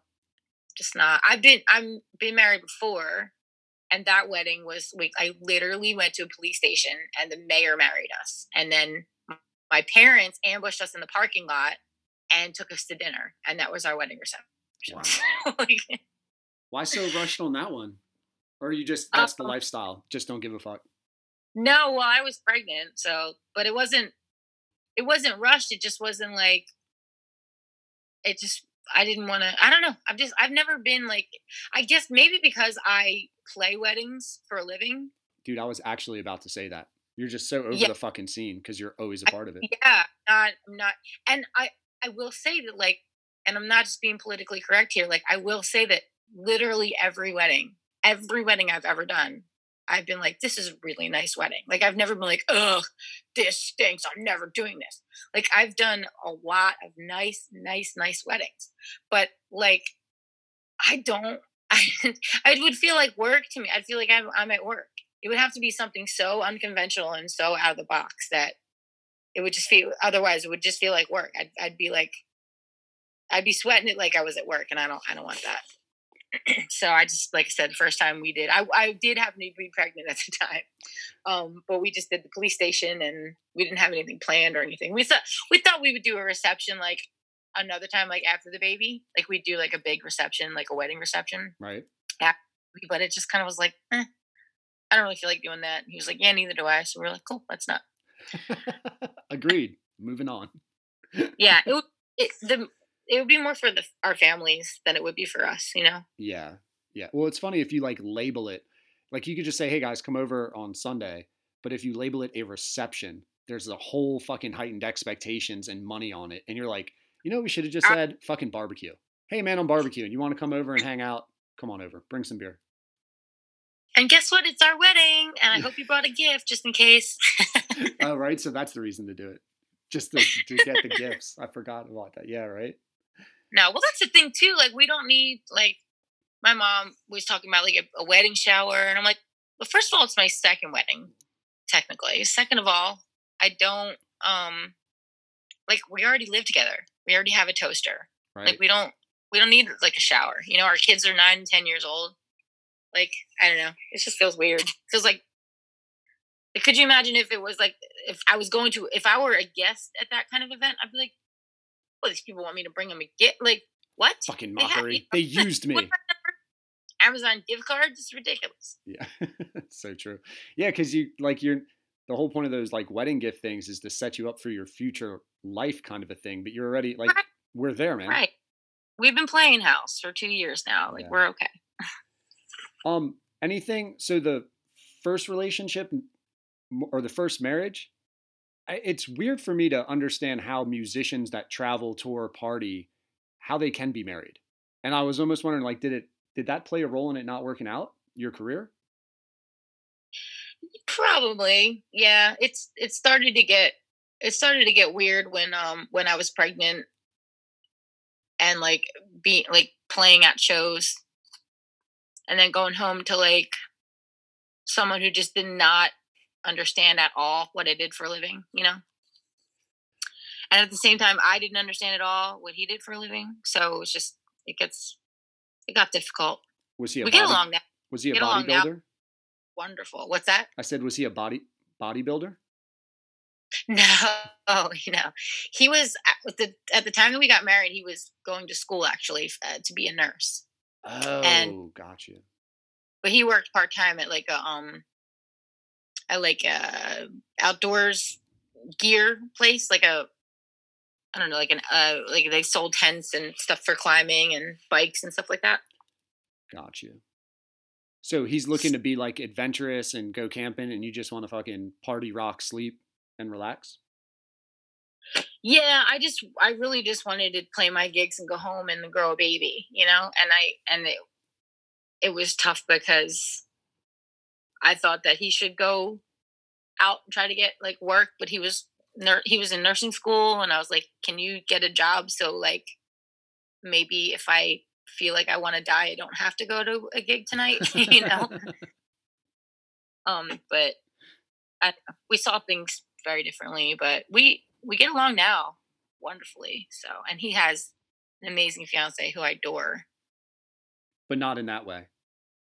Just kidding. no just, just kidding. Again, dumbass. I is- apologize. Insensitive. is so so so so so super cute though she really is she is very cute she's it she's he did he did really well with her Dude, how pregnant performing? Are you like owning the baby and making it a part of the show while it, she? It's you had a daughter, right? yeah once i couldn't hide her anymore yeah Right. That had to be like, where are you stopping mid set because you're peeing? Are you wearing a diaper at some point? How hard are you going like to push the bladder? No, I played until I was nine days past my due date. So I played very, Shut very, very far into it. Um, up. when I first was pregnant and just was kind of putting on some weight and didn't really have a bump yet, but I was definitely getting heavier. These girls, I'll never forget, they were like, "Oh my god, we're so excited that you're pregnant. We're so happy." And I was like, "Thank you. Like, that's so sweet. And they're like, yeah, because we just thought you were getting fat. I was like, oh, okay, cool. Thanks, girls. Um, thank you so much. Now I got to go up and perform for your drunk ass. But, um, no, it wasn't that bad. I, I do remember I, I had like those shoes that nurses wear. I, I painted them. I dyed them black. um, because my feet hurt so bad. Right. And I'm trying to think of what else. I remember my mom standing on the side, like the side of the stage, like yelling at me, like, stop jumping, don't jump so much, just kind of bounce, don't jump, you know. But that whole time was kind of like a blur because I was so tired. It's like you can't even, the word exhausted isn't even adequate. Like it's exhausted times a thousand. I was so tired. And I would sleep on my set break in my car or like behind the drum kit. um, but I, I you know, I was still smiling, laughing, and dancing, and like I wasn't like miserable, like oh, let me sing "Wrecking Ball" all night, you know. But I, I was still trying to like be life for the party, but it was just, it was just Mm-hmm. hard because I, first of all, I couldn't like take the edge off of annoying people by throwing some shots on it. I had to be so. And uh deal with all their annoying comments. Like this one lady was like, "Don't you even care about the baby's hearing?" And I was like, "Well, I'm only like 21 weeks, so it doesn't even have ears yet, but I guess I will be eventually." That's I, shit. I didn't even think about that either. Right. I Told her, I'm not even kidding. I said, straight face. I was like, "No, I put I put earplugs in my belly button." She was like, she stared at me like, "Huh?" and like just walked away. And I was like, "Yeah." But uh, no, I act- oh shit. I actually checked on it. The the um only time it could be so first of all they're they don't I think it was forgive me it's been 10 years but um I think it was 28 weeks when their ears develop and they're not in jeopardy of having hearing damage because unless you were I think it's 115 decibels which is the equivalent of like a jet engine and it has to be sustained it has to be for like you know 5 hours at a time or something Oh, okay. so my sets were never longer than you know 45 minutes and i was behind the speakers i'm on stage Yeah, so right. i'm not in front of the big speakers and and i had my sound guy at the time have a decibel uh reader and it never went above like 89 90 so i felt like i was in the safe zone Sounds like it. But Oh. i did check on it i did check on it Look at that. Already. Already that nurturing mom just popping right out of you. Fucking. Well, I had a club owner tell me that he was going to sue me because I tried to cheat him out of a summer by being pregnant, and no pregnant woman deserves to be on stage. oh. And I was like, okay, tell that to M.I.A. and Madonna and Mariah Carey. Like, what do you mean? Oh, because like the sex appeal thing or whatever is gonna like people Mm. aren't gonna come to or stay. They're not gonna have a third drink because you got a baby bump. Yep. And then he also said that I was going to be an unfit mother because I didn't care about the health of my baby. And I was like, well, you can't smoke in bars. Right. So I'm not going to be inhaling. Um, I'm not drinking. I'm not going to get drunk through osmosis. And he's like, what if there's a bar fight? I'm like, there are bar fights all the time. I'm never involved in them. like, Right. what do you mean? Like, what do you think? They're going to attack the pregnant lady on the stage? Yeah, like, no they've doubt. never attacked me before. Mm-hmm. like, why would they attack me now? Because you fucking refused to sing zombie. And that actually might happen. So I did sing zombie every time, just as a precaution while I was pregnant. I did do it every time. what a what a dumbass. It's like, well, you know, now that you're pregnant, you're more likely to try to break up a bar fight that's happening far away from you. So it's just a liability. We're not going to be able to hire you. Like, what the fuck? He said, he said, uh, he said that um, you, the, the stress of performing and stuff is not good for the baby. And I said, the stress that you've put me through with a with a bullshit lawsuit while I'm pregnant, like, is way more than getting up Yeah. on stage in your like on a wooden stage in your restaurant for 150 people. Like, I think I think that's this is a little more stressful. you know, like Fucking dumbass.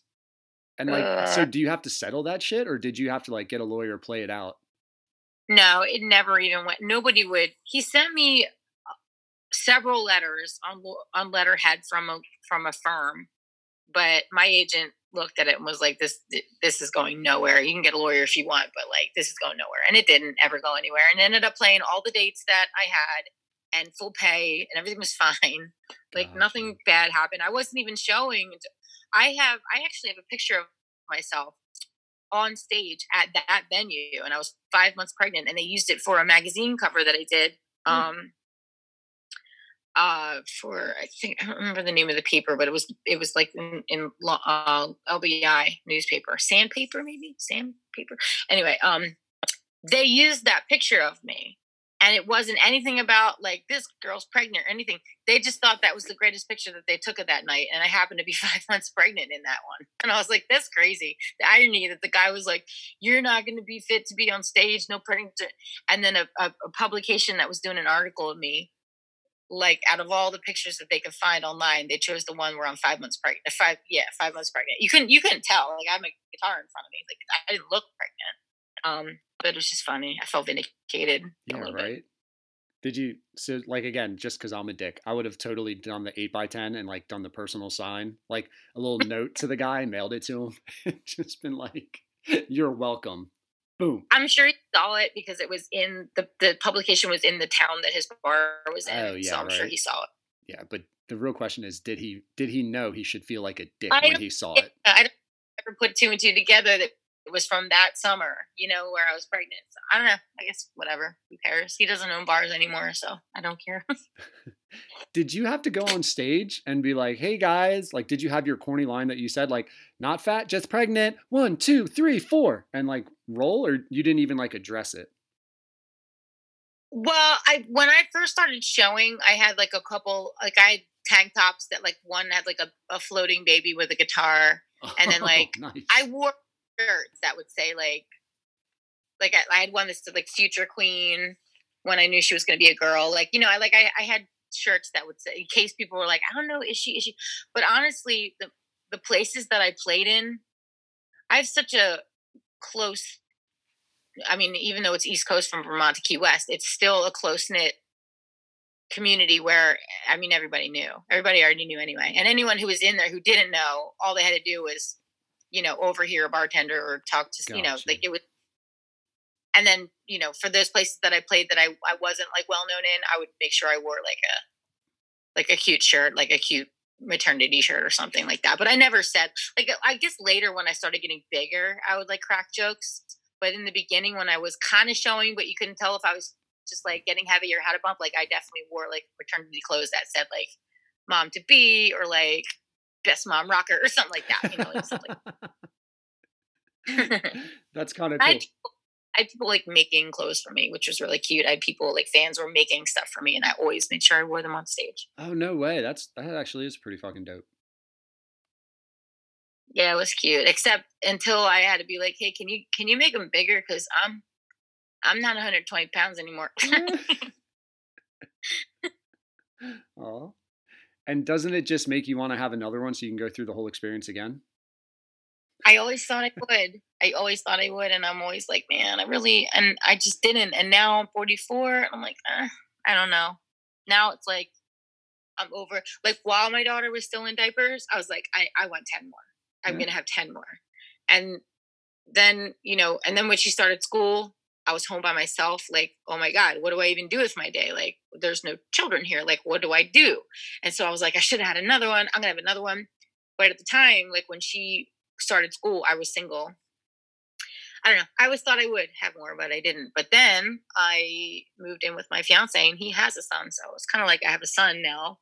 But I didn't have to be pregnant or change his diapers, so that was cool. Best of both worlds. It's like the grandparent that gets them for the sleepover. You know, they don't have to do Yeah. so much of the shit. What's it? Yeah, how does that working out for you guys? If you're both in the same band, having kids and that have lives. So his, um, my fiance's mom takes the boy, takes his son on the weekends, and my mom takes my daughter on the weekends. Oh, Um, okay. and then every weekend she's at her dad she's with her dad so I only pretty much work weekends anymore. I used to do a lot of during the during the day acoustic stuff. I mean, during the week acoustic stuff. Um, and when I, ironically, when I lived alone, when it was just my daughter and me in the same house, and I lived alone, I could take all the work I wanted throughout the week because my daughter would stay at my mom's, and wherever I was that night before, I would stay at my mom's house. I'd go, I'd go home to my parents' house, sleep there, get her up for school in the morning, and take her to school, and then I'd sleep all day, and then I'd go get her from school. Life And of a worked. rock star, baby. Woo! Yeah. That worked wonderfully. But then when I moved in with my fiance, um, I couldn't. So he doesn't do stuff during the week. He only is in the band. He doesn't do like the solo stuff. So he's here, and so I would still send my daughter to my mom's or her dad's, um, and still do this at school. But I but now I have the other one to get up for for school in the morning. So if I'm going to sleep here, he's getting up for school. So I had to stop doing stuff during the week because it just didn't make sense with the kids here at the house. Um, and it didn't make sense for me to send my daughter to my mom's when my fiance is here with his son anyway. You know what I mean? So Mhm. it just, just didn't work out. So I stopped doing like solo acoustic stuff during the week and I basically just um was been doing weekends. It's such But an uh odd was that logistical. easier. It was like easier when it was just me and her than it is when it's all all four of us living together. Right. And are they rock star kids? Are they super into music since their parents are so musical, or did they go the other You- way? You would think, right? You would think. um, no, I mean they they like listening to music. They definitely like singing along. Uh, my daughter will get on with me when I go online. When I do like an online streaming show, my daughter will get on with me and she'll sing a couple songs. Um, but neither of them are interested in the point where I've been able to actually teach them. It's funny you should ask. I play guitar. I've been playing guitar for a very long time. I just in the last few weeks started teaching myself to play left-handed guitar Oh, because my daughter's left-handed and she wants to learn to play the guitar. So I was finding it hard to teach her while I was holding a right-handed guitar. She was getting confused. So I said, "You know what? I got to I just got to I got to get you a left-handed guitar and I got to learn how to play it." So that's what I did. I bought her a left-handed guitar and I've been teaching myself to play it. That's what I've been doing with my quarantine time is learning to play guitar with the opposite hand. Um and I'm growing some nice calluses on my other finger on my on my right hand, which feels very weird, but it's I'm getting there. I'm getting better at it. oh, so how exci- how excited are you that she has musical interests, or you don't really care? Well, I no, I totally care. I was I've been teaching her to play piano since she was in utero. I would sit with my belly up against the piano and I would play a chord and I'd say, This is the A minor, this is an A. This is the C scale. This is the C major scale. This is what the circle of fifths mean. Like I was teaching her to play piano since before she was born, and I thought I was going to have this virtuoso child. Savant. And yeah, and by the time I was three years old, I could sit down at the piano and play any song. Like if you just hummed a song, I would just tink, tink, tink, tink, tink, figure it out, and then I'd play it. So, and nobody taught me. I just did it. So I said, "Oh God, my child is going to be like this incredible like prodigy." Uh no, she's not. She didn't have any interest in playing ever. She didn't actually even start like actually playing like a song until she was like six. I said, I think six six years old. I wrote it on my calendar the day she did it. I actually have video. I have a video of it too. I wrote it on my calendar. It was like AJ's got the music. but uh no, she's not that. She she'll sit down and, and, and figure stuff out on piano by ear, but she's not like I've, I've and in, in her defense, I've never like given her formal lessons and I've never like really sat with her because I don't want to push it to the point where she's not interested anymore. But she Right. seems like she's showing some like valid interest like in the guitar. And she's like curious about chords and wants to know why this one and wants to know why it sounds like this on the piano but it sounds like this on the guitar. And so I was trying to show her some things on guitar. And like I said, we were getting kind of far with it. And I realized she wait a minute though, this is going to be different for you because you're left-handed. So I gave her the choice. I said, "Do you want to learn right-handed guitar as a left-handed person, or do you want to learn left-handed guitar?" And she's like, "I want to learn left-handed guitar." She's like, "It's way cooler." And I was like, "Yes, it totally is. I'm buying you a left-handed guitar." So I did that. Now I'm teaching myself to play it. Just to be different, dude. I love it. Good for her. And if she never, you know, takes it up, hey, now I can play guitars. I can play a guitar with either hand. yeah, right. You just get one of those sweet little like circle in the center, and the fucking um chords are going in both directions, right? So Yeah. you're just switching that shit up. That'd be pretty dope. Does um do you take her to shows at this point now? Like she's 10? Are you or do you think like Jesus, if I bring my kid around here, all they're going to want to do is grow up to be like in a bar jamming? yeah, I don't. I so she's been to a few shows. She most of the time when she comes to shows, it's the benefit shows where I'm only on stage for a very short amount of time and it's daytime and there are other children there or it's Gotcha. outdoors stuff like that. I don't I don't ever ever take her into like my bar shows. It just it's first of all it's too late at night. She's not allowed to be in there. Um but secondly, like you said, Well, if it's the family business and she's an employee, legally she would have the right. But go ahead. Good point. I never thought of that. Well, I don't. I just don't want her in the, some of this are in there. Like I, when she was, mm, I'm going to say three or four years old. I play this little outdoor place. It's a restaurant in Sea Isle City. I play. I play there every Monday. This will be my 20th summer. Um, I play there every Monday, and I brought her with me a few times, and people would walk up to her and they'd be like, "Oh my god, AJ, like I love that dance you did the other day, and your blue dress is so pretty. And she would be like baffled, like, how do they know? Like, and it's because I posted a video of her on Facebook. You know what I mean? Um, Right. Or they, oh AJ, you want to see a magic trick, or you know, come over. And so she would, she got this thing where she wouldn't um touch anyone's skin. Like she would like, she had really really long hair, and she would give you a high five through her hair. Like she'd cover her hand or like a fist bump, she would like do it through her hair and she would not touch your skin. And she would say, I don't, she'd say to them, I don't want to touch your skin. So this is how I do it. And they're like, all right. Um, so one day she said to me, Mommy, and I explained to her like the reason they know your name and the reason they know, you know, because I post this video of you on Facebook and, and it's on the computer. And the, so she's like lying in bed one day out of nowhere. She like rolls over. I thought she was sleeping. She rolled over wide awake. She goes, Mommy, I go, yeah. She goes, I don't like that everyone knows my name. So can you take my picture and my name off of all of your computers at work? And oh my God, I'm the worst parent ever. I was, I had like an existential breakdown. Like, how could this be the way I parent? Like, I can't, you know. So, because it had never occurred to me that that would be weird for her. right. But realize, like, everywhere she goes, everyone knows her name. Everyone, know, you know what I mean? Like, you know, and I'm like, oh my God, it never occurred to me that, like, I'm like betraying her privacy by like posting pictures of her and telling cute stories about her online, you know? Which you just did for 20 minutes. Sorry, AJ. Right. Yeah, sorry. again. Uh, she's no now. Oh God, Sean. Now she's like, did you get that? She's What do you mean you didn't get that? Let's do it over again. Get it. Post it. Oh my So, god. Yeah, so you Fine can with it. That's awesome.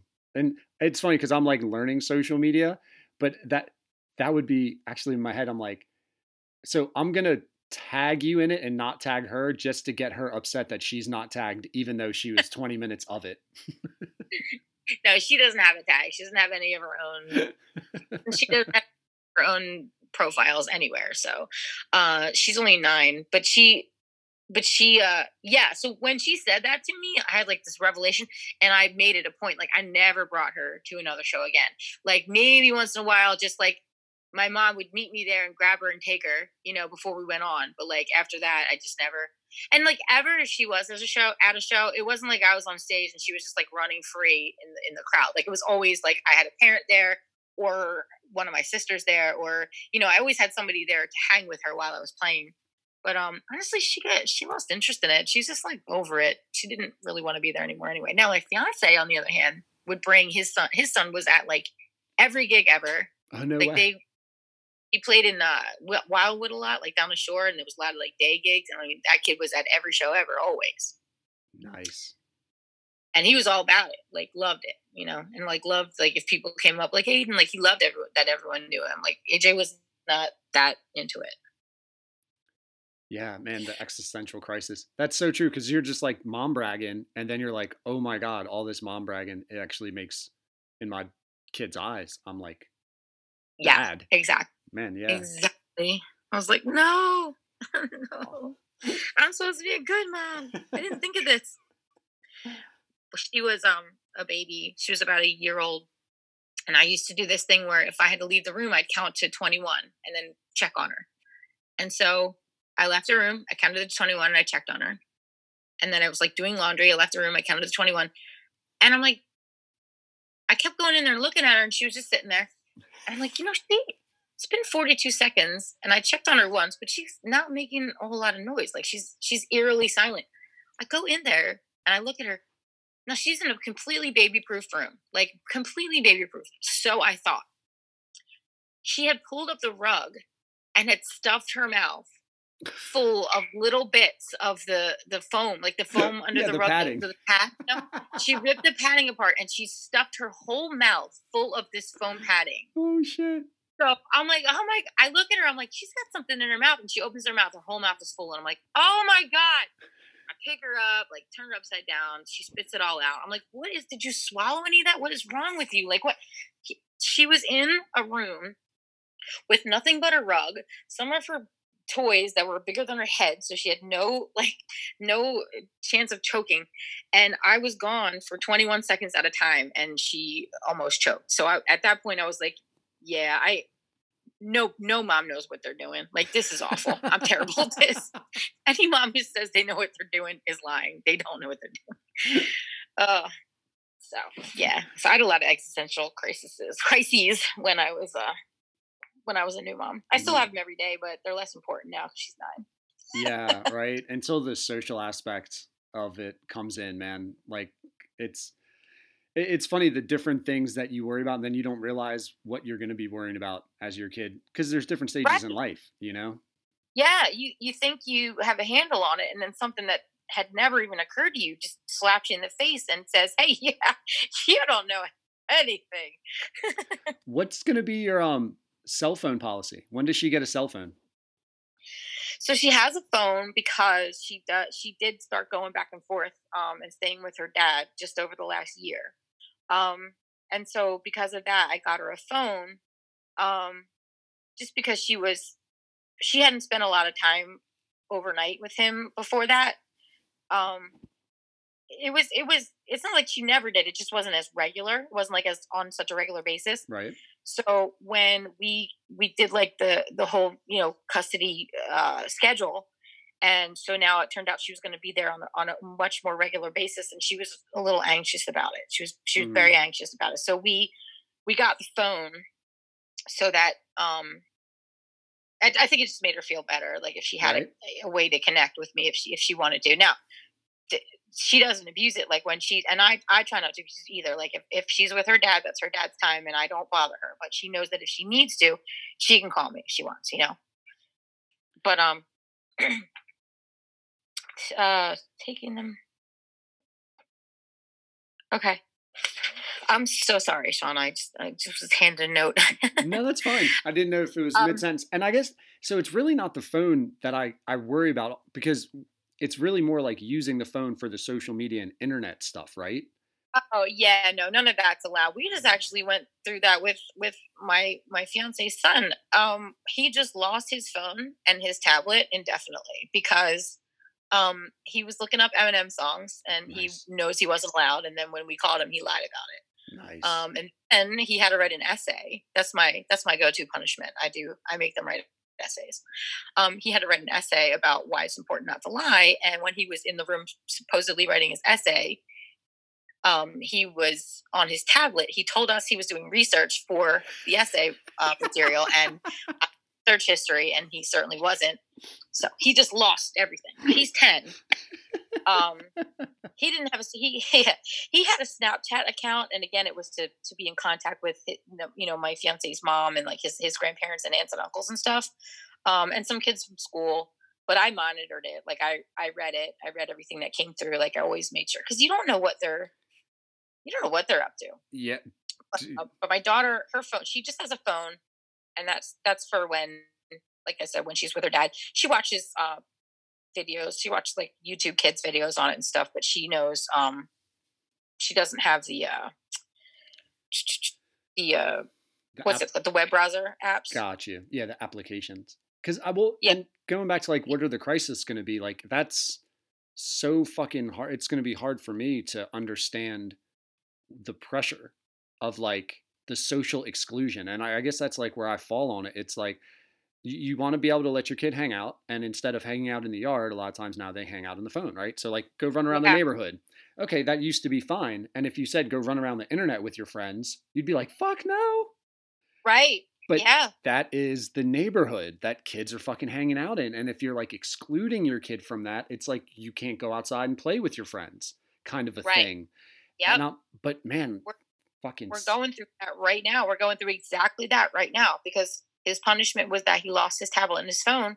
Well, now he's not, you know, he was on the phone playing Fortnite, you know, all day with these Yeah. kids, and now he's not doing that. Now he lost his Xbox too, so he would be playing Fortnite. But you know, he lost talking to the talking to his friends, and it's and they can't go outside and play right now because it's like not legal or whatever. Fucking So he goes outside in the yard and plays with his with my fr- with my sister. I mean, my si- with my daughter, and at least they have each other. But yeah, he's cut off from his friends right now because he lost all of his uh devices. is that so it's is it hard for you to be that, even though you're the super cool international superstar rock mom? it's really hard. As a matter of fact, yesterday, um, yesterday he, well, he's like I said, he was grounded for lying, and we were kind of taking the. I don't want to say we were shunning him, but we we were just like very short with him. Right? Like when he came, guess what? I did. Yeah, you know what? That's a great story, but listen, we're still really upset with the way you treated us, and I'm not ready to hear your story right now. So, um, you know, when I'm when I'm ready to to to hear it, you know, when I'm when- when I believe the words that come out of your mouth, you know, we can talk. But right now, it's too fresh. Like you hurt me because he just this all went down on Saturday, Oh, and uh, and yeah, we found out he was lying about so much stuff. It's it's heartbreaking because you think like they don't have the guile, like you think they're not. You think they're guileless, like they don't. oh, they're fucking ruthless. They're no, ruthless. they. You they're think that they ruthless. have- Gremlins. Yes. you're like they won't. They won't lie to me. Like he, he wouldn't lie to me. Mm. Uh, yeah, yeah. Mm. Every chance he gets, pretty much every time his mouth is open, he's lying. It's I think it's So- uh, it's probably worse with boys. Boy, for some reason, fucking guys just trying to get over when they're little kids, man. I don't, I don't, I don't get it. If it's like compa- if it's like a game to them or what, or they get so worried about it, whatever it is, like being taken away, or they like the control, but they're fucking believe Yeah. girls, don't believe guys. As far as I know, my daughter hasn't lied to me yet. As far as I know, now I'm sure I'm wrong, or I'm sure if I'm not wrong right now, I will be soon. But she still thinks that if I look right into her eyes, I can tell what she's thinking. So now she goes, "Mom, I'm telling the truth," and she'll look right in my eyes, and that's how I Mm. know, like, okay, she's not lying, you know.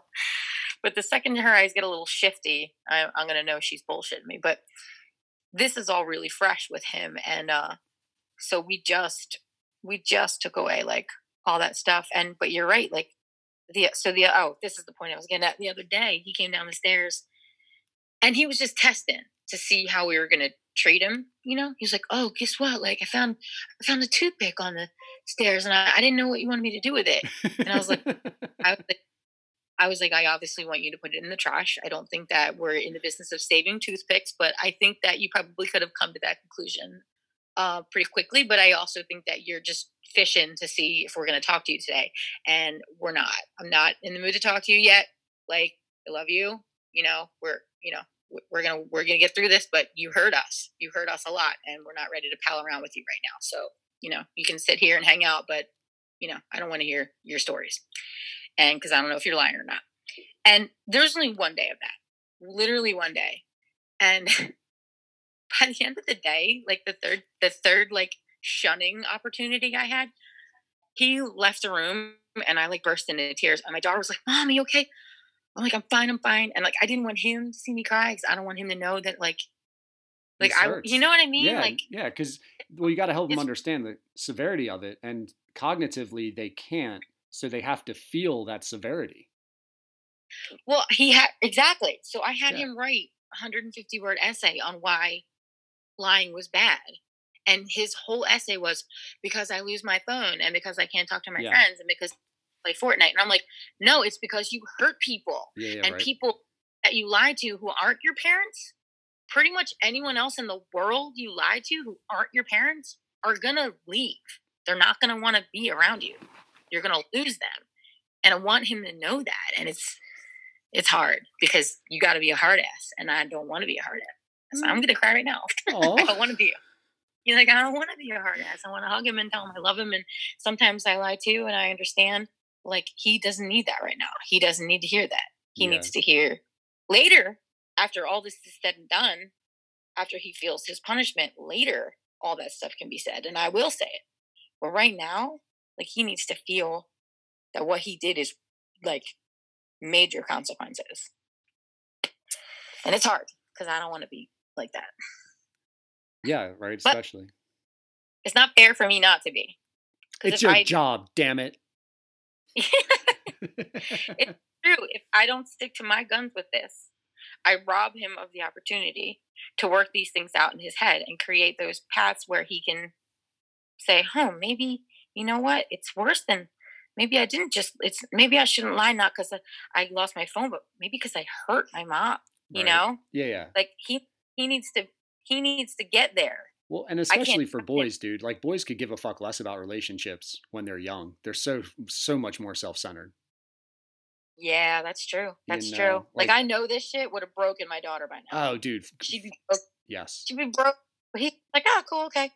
You think I'm getting my phone back anytime soon? And Yeah, we're like, no, no, dude. dude they're fucking it, it, little boys and I, I love making stupid analogies so like i don't know if anybody fucking listens like i'm not saying they're animals but they so remind me we have a dog and as soon as i grab a fucking treat that dog knows exactly how to act. Like fucking like tail down. You can you can just sense the excitement. She wants to jump all fucking over you and she like eyes will not leave that treat man. You move your hand around like that's where the eyes go and they know exactly what's needed from them you take that treat away and the dog fucking just acts like a dog wants to basically. Yeah, you're so right. and little boys are so fucking like that man. It's amazing what whatever that fixation is they will get in lock fucking step for that thing and like if it's Yeah. not there then they like almost forget how to act and you're like man i just fucking trained you dude i just raised you right what are you doing God, you're so totally right. That's I that is so on point. It- like I feel like I'm like, do you live in this house? Have you had a camera on us? Because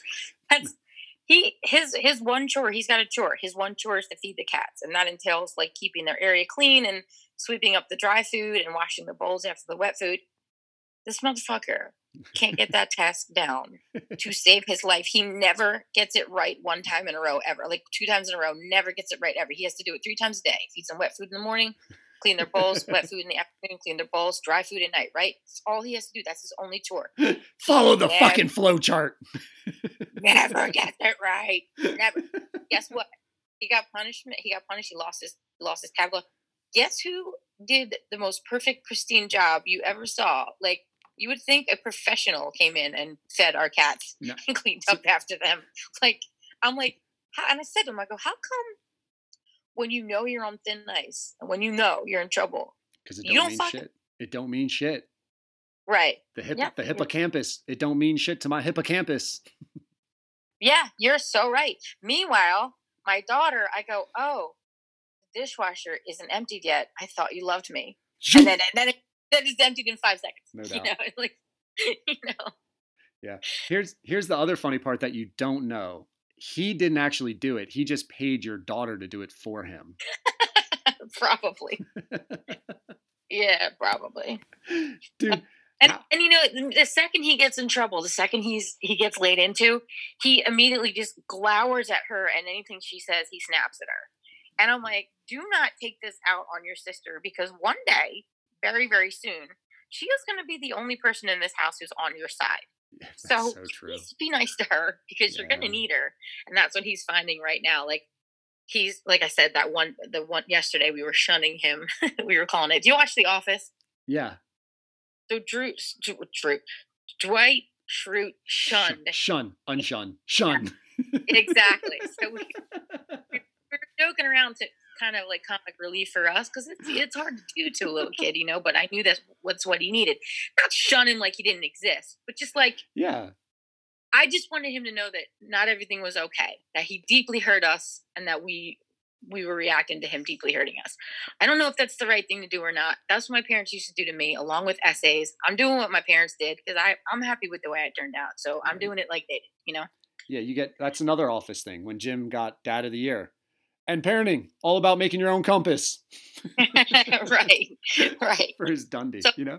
He's like, I really didn't expect it. Um, I just gotta say, you know, I kinda just go with my own compass. That's what parenting is. That's funny. Yeah, I I I didn't. Uh, I don't know if it's the right thing to do, but it's anyway. Whatever. Yeah. So, but but yeah, don't you know? You know, my daughter's in there writing him notes, like slipping them under his door. Hi, Eden. I hope your hand doesn't hurt from writing. And then she has a little stuffed animal, a raccoon. She put her deodorant on it and put it in front of his door, and she's like, "This is to remind you of me." she's so weird, and he's like, "Okay, thank you. Like, I don't." Like wanna okay, thank you. I don't know what this yeah, means. it's just so odd to a boy, like all this Yeah. emotional shit. To her, it was like the most heartfelt thing she could think of to do. And Yes. to him, he was like, "What the fuck is wrong with you? Like, I just want my iPad back." You know? Know. the note the note back should be like, Do you think the iPad would slide under the door? Go get it for me. oh man, Jesus, dude. So this is what I love about these podcasts. You talk to someone who's like, um, who in like idealistically without knowing you is like, oh man, you're in a band, rock stories. And then you get to just like the most random ass parenting conversations after going through like relationships, bisexuality, and all that shit, man. Like the fucking zigzag patterns of these things are so fucking funny. yeah, yeah. Well, I hope I'm not boring you or anybody. I'm I'm yawning myself. No. I'm boring my own self. whatever dude that i think sometimes it's interesting so again like if you just went with it you would think like oh man i really like love watching this person perform. And then you're like maybe it's like wow they actually do deal with a lot of the same shit that i deal with. There's a ton of fucking parents ton of moms out there that are dealing with the same shit with their kids in their age. And it'd be like i don't know like it i wonder what people think when they hear not an icon because even though you're international I don't know if you're iconic, but like that is kind of interesting insight for someone to like hear. Oh shit, she does parent that way. I'm I'm not the only one who parents like that. right, right. Or oh shit, she's a terrible parent. I'm never going to see her shows again. Now That's- protesting. that's What, what's what's the parent group that they're gonna fucking have like zippers on their mouth or like they're gonna have shun bubbles, right. and when you start playing, they're just gonna turn their back to you. exactly. Can we Oh, please no. Hey, so anybody in your fan club that listens to this, the next show she gets on, can first time she grabs the mic, can you all just turn around and give her your back? Bad mom. Well i worry like i so i'm a i, I teach music at um That's i teach music part-time at the school my kids go to. And um i used to never ever mind my mouth. I never i said whatever i said and it was whatever. But now i'm like man Oh, i don't i don't ever want to like the school because i didn't have a job. I, didn't, I wasn't representing anyone but myself you know? Right? Yeah. but now I work I work for the school. It's only part time, it's two days a week, and I mean I don't even know if I do it anymore because of COVID nineteen. So who knows if it's even my job anymore? But basically from September until lockdown, um, and I took like a month off in December because I like blew out a vocal cord. So it's you know, but I still technically work for the school, and it is a Catholic school. So I'm always like, man, I Oh. wonder if like some shit I say is gonna get me like in trouble with the school or stuff. But it's like, eh, I mean, I'm not saying anything bad or mean or wrong and if if they don't like it then they have the choice to just let me go you know Right. Yeah, I don't I've I've always wondered about that too. Um and it's part of why like I try not to edit a bunch of the shit. Maybe I should unless someone asks me to edit things, but I feel like the the judgment it it's two things for my part. One, you can get like kind of comfortable like 30, 40, 50 minutes in where you get this trust and like people I feel can sometimes forget like shit is getting recorded. Right. And you kind of worry like i don't ever want to fucking set someone up but at the same time you want to ask questions about shit that they've gone through in their life and you want them to be honest. And it would be really fucked up man to be like oh wow you are open honest yourself and you're fired. Like that would be odd to me yeah well i mean it could happen but Right. i i'm of that I, i've never um I've never censored what I say because I know that I I know that I would never say something like outwardly offensive or damaging. Yeah. Like, so I I've never censored what I say. Now, if if other people want to look into what I say and take it their way and then I deal with the consequences of that, well then I mean that's what happens. I mean, what am I going to do? I can't control everybody. I can't control the way they think or the way they feel. Right. So, um you know, I I'm always honest. I say what I say. I say what I think. I, I don't have any um I don't have any like big deep secrets, you know, Right. because I've always been of that mindset where if you've got a big secret or something that you're hiding, like someone can take you down with that. Mm. But if you've got nothing to hide, like someone goes, "Oh, guess what? I know. I know you like spaghettis, but you don't like spaghetti sauce." And I'll be like, "Oh God, my secret's ruined. I like I'm done." and my spaghetti sauce sponsorship is gone. right. But I'll be like, "Yeah, everybody knows I like spaghetti, and they know I like spaghetti sauce. And sometimes I say spaghettis with an S. Sometimes I type it like that, and everybody knows it. And uh, if you don't like it, don't listen to me talk. And go You know? go fuck yourself with a dry noodle, Bob. uh, I didn't. No, now Sean said that. I didn't. yeah, but what they don't know is you actually secretly texted me to say that at just the right time with the appropriate comedic humor and tone. I wish I were that quick-witted and clever, but I am not. No, I, I, I, I love playing out stupid overreactionary scenarios in my head. I don't know why. I just love like fake, fake fury, mocking. It's almost like satire of fake fury. Sometimes is what I do. It's um, it's funny. You're very funny. Right.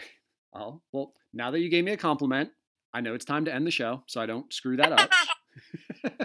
so here's what I do to end the shows. Okay. Can I get your best first for last? We've saved the best first for last. Sponsored by Abstinence. Waiting makes it worthwhile. Best first. Wait, say that again. You confused me. No, no, no. Trust your gut. Just what I is it? What it, yeah, Your best or last or best first for last? best first for last. Best first or last? Uh, I don't know. I'm Aw. failing at the. No, you're not failing. It's it's way clever cleverer in my head. It's actually pretty simple. You know, like you have your best first, or you say I saved the best for last. So it's a Yeah. getting to know you pod. So what's one of your first experiences that you haven't shared?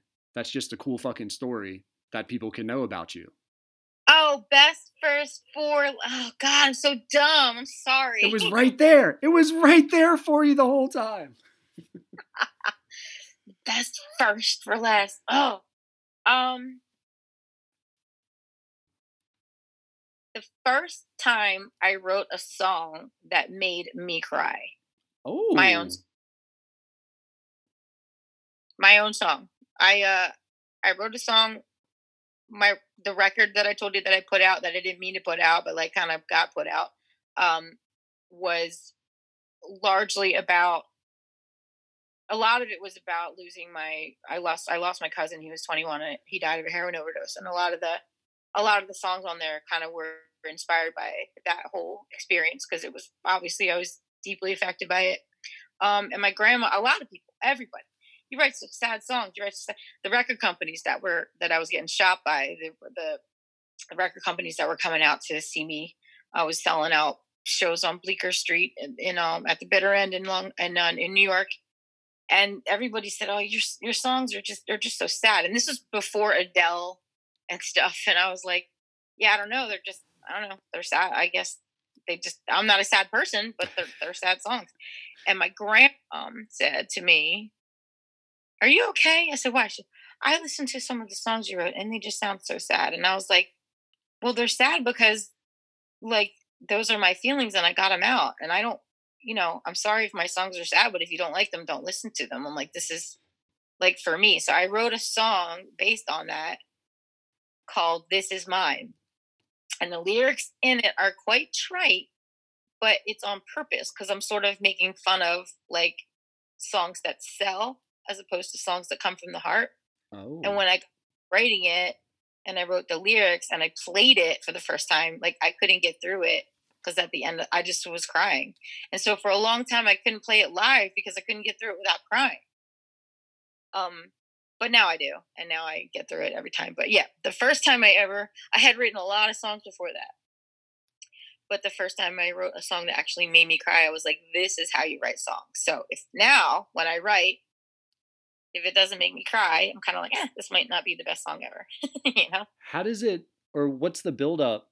Because I mean, it's not like you say the first word and you're in tears, right? Like the- shit builds up, like crescendos almost, right? Into tears. So- yeah, well, there's a line in it that says, um, and if it makes and if it makes you cry, at least I know it's real. And then at the very end, I'm like, I don't bleed for you. My voice is black and blue, and that part made me cry because when I said that part, it made me cry because I, you know, I sing sometimes six nights a week, sometimes seven nights a week, all year round. You know, anywhere from three to five hour shows. Sometimes I play a four hour straight show with no break. And I I do this to my voice. I sing like this, and it's so physically taxing. Twice I've I've uh, ruptured a vocal cord twice. Mm. Um, I'd like I I blew I had an ear infection where because I was burning the candle at both ends and I I lost my hearing for two months. Like I've like sustained physical injuries and hardships because of what I do to my body. Um, and it has nothing to do with drinking or drugs because I'm just not that fun. but just the, the just how physically taxing it can be. Like, you know, I'm I'm singing sometimes from ten in the morning till midnight and I'm getting up at eight in the morning and I, I had two hours of sleep and I'm now I'm driving from Vermont and I'm on my way to Long Island, New York. And, you know, it's just and these people who have, you know, made it, quote unquote, the famous people that go on tour, like they might live like that for, you know, a couple months out of the year but Mm. they don't do it all year round for 25 years, you know? So the the line that I wrote in there that said my voice is black and blue made me cry because I was like, I I give everything to this. Like I don't even my voice has changed. Like I don't even sing like the way I used to because I've done such I don't want to say damage. I, I have definitely done damage. Right now I'm I'm in pretty good shape. I do see a really good ENT and a vocal therapist, but um I've damaged my voice. Like my voice is black and blue for you. You Mm. know, like I do this. I sing I sing for you. My day job, all these covers, these are for you. But this is mine. This stuff that I write, this is mine. This isn't for you. So if you don't like it, you don't have to listen to it. You have to listen to the covers because you paid a cover charge for it. And I'll play whatever you want. And I have to play everything you say because that's my job. And I like it. I'm not like bitching about it. Like I want to. I want to do my job and I want to do it well. But this year, this writing, like this might not be a good song. I don't care. I wrote it for me. I didn't write it for you. This is mine. So that's what that song's about. And it was triggered by my grandma asked me why I write sad songs. And it made me cry when I played it. Like after I wrote the lyrics and I got the chord progression all down and I'd been working on it for a while, when I first played it for the very first time in its entirety, I couldn't get through it because I cried. That's uh, again just something you don't think about, but that whole acceptance thing is man, that's fucking. I don't know. It, it's deep. It, it's great insight, honestly, to how it's so easy to forget that like people fucking care. Like people put thought, effort into this thing they're showing you. It'd be like going to an artist and being like, "Why? Why is the color so fucked up on this painting?" Right. You want to, you know what? I have another real quick story that I just have to mention real quick. yeah. I right along the lines of this. I I uh I played a double. I was playing in Atlantic City. I played a double. I played at the beach bar at Bally's all day long. It was three hour show. Had a break. We went to the hotel room, got showered, went back out and played the night show in in the nightclub bar at, at Bally's. And so I had been, you know, on my feet for like 12 hours. I'd been singing for like seven hours, six hours. And uh it was packed packed house i mean like you couldn't even move in there There's probably 2000 people in there maybe i'm not sure how many people can can be in that room however many people can be in that room that's how many there were if it's a thousand if it's 3000 i'm not sure but it's Bally's Wild Wild West. It was it was a packed room. And the very end of the night, our very last song, the crowd's going, one more song, one more song. And I was like, dude, I'm dying. I've been singing all day. Like, I'm out of songs. Like, Mm. if you really want one more song, I'm playing you one of mine. And if you don't like it, that's that's where the door is. But I'm done. Like my job is done. Like I'm working overtime now, so I'm gonna play mine. So I played that song. I played that. This is mine. Oh. And not only did like nobody leave, but everybody stayed there and they were like swaying and they sang along. Like they didn't sing along, but like at the end they were like ch- like Yeah, yeah. you could see they were trying to sing along. so Right. They definitely know it. But at the end, they like cheered, and the DJ was like, the DJ at the time, Aiden Scott, he was like, dude, he's like, to keep a room on a solo acoustic original song like this, he's like, that took some balls. This woman's incredible. She is some other, I don't know whatever else he said, but it was like amazing. But I got it actually on video. I have video of me doing it in front of the crowd, and I have video of him saying that. Oh, And like I will never like I'm so glad I got that moment on video because I listen, I do I'll do an original song at the end of shows all the time. Like I it's not like I never do that. I do that all the time. But it's usually one that people requested, which is like Cheers, one of the ones that like everybody knows that that that's mine. Um which in of itself is wonderful. Like I'm I appreciate that people know my stuff. But like I played like a not a new, but I played like an unknown one, and it was super slow. After we just ended with zombie and this crazy rock, like you know. So I'll never forget that moment. That was that was a really cool moment too. But it was it also ties in with that same exact song there. Yeah, right. And it fucking proves that when you do pour your heart, like that that un unquantifiable connection, like that feel, that vibe, just fucking it's what makes it's what makes humans human, man. It makes fucking life worth living. Um yeah, that is awesome. That you fucking Yeah, now I miss it. Now I want to get on a stage right now. I was enjoying this break, but now I'm like, all right, Yeah. I talked to Sean and I need to go get on the stage. right? And hey, next time that there's an encore chant, can we please get it to be "You're a bad mom. You're a bad mom." It, it always starts out as that. I got to turn it around. I got to start. and then and then I- it gets to the encore. Your hair is cool. Your hair is cool, and then they start that. So that's Laura, and I introduced you at first as fucking Laura instead of Laura Lee, dude. I thought it was um I should have asked. That's bad fucking hosting on my part, man. I oh, didn't that's know. okay. A lot of people call me Laura. Like my yeah, that's fine. I mean, I'm known as Laura Lee like uh, throughout my like on the scene in my career, but like Internationally. people in my international career, I'm known as Laura Lee. Um, I actually. In, I have sung in Jamaica and Mexico, so I technically am international. fucking knew but, it. um, fucking knew it. Told you. But um, no, no, I'm I'm no. People call me Laura. Like I like my family calls me Laura. My fiance calls me Laura. Every you know, I'm I am Laura. I'm just like Okay. my my name. My name mm, Laura Lee is actually my name. It's not like a stage name. Gotcha. I just know But, uh, you you really big deal artists are super sensitive to how you're addressed, and I wanted to formally apologize.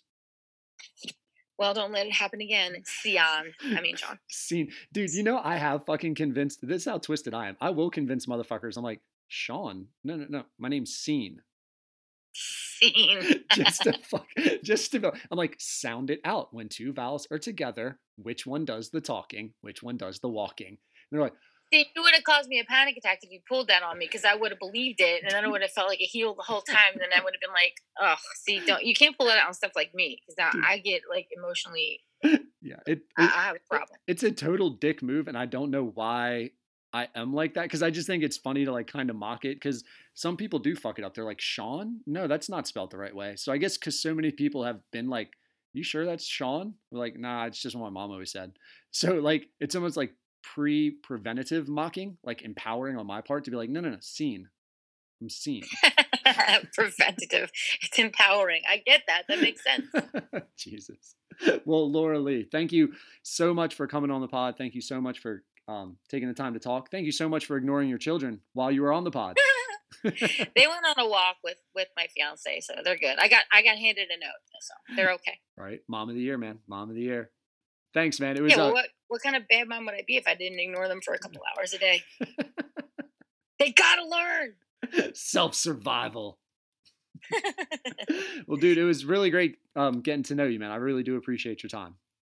Yeah, well, thank you, and uh, I'm I'm surprised that you were interested in having me talk for that long, but No, it I hope you can use that stuff. oh, dude, the whole fucking thing's getting used, man. That's the that's the thing. Getting to know you, man. Like it's fucking awesome. Well, I love it. Thank you. I appreciate it. All right, man. And uh, yeah, I'm, I look forward to hearing it. Thanks. Have a good one. Okay, bye, now scene.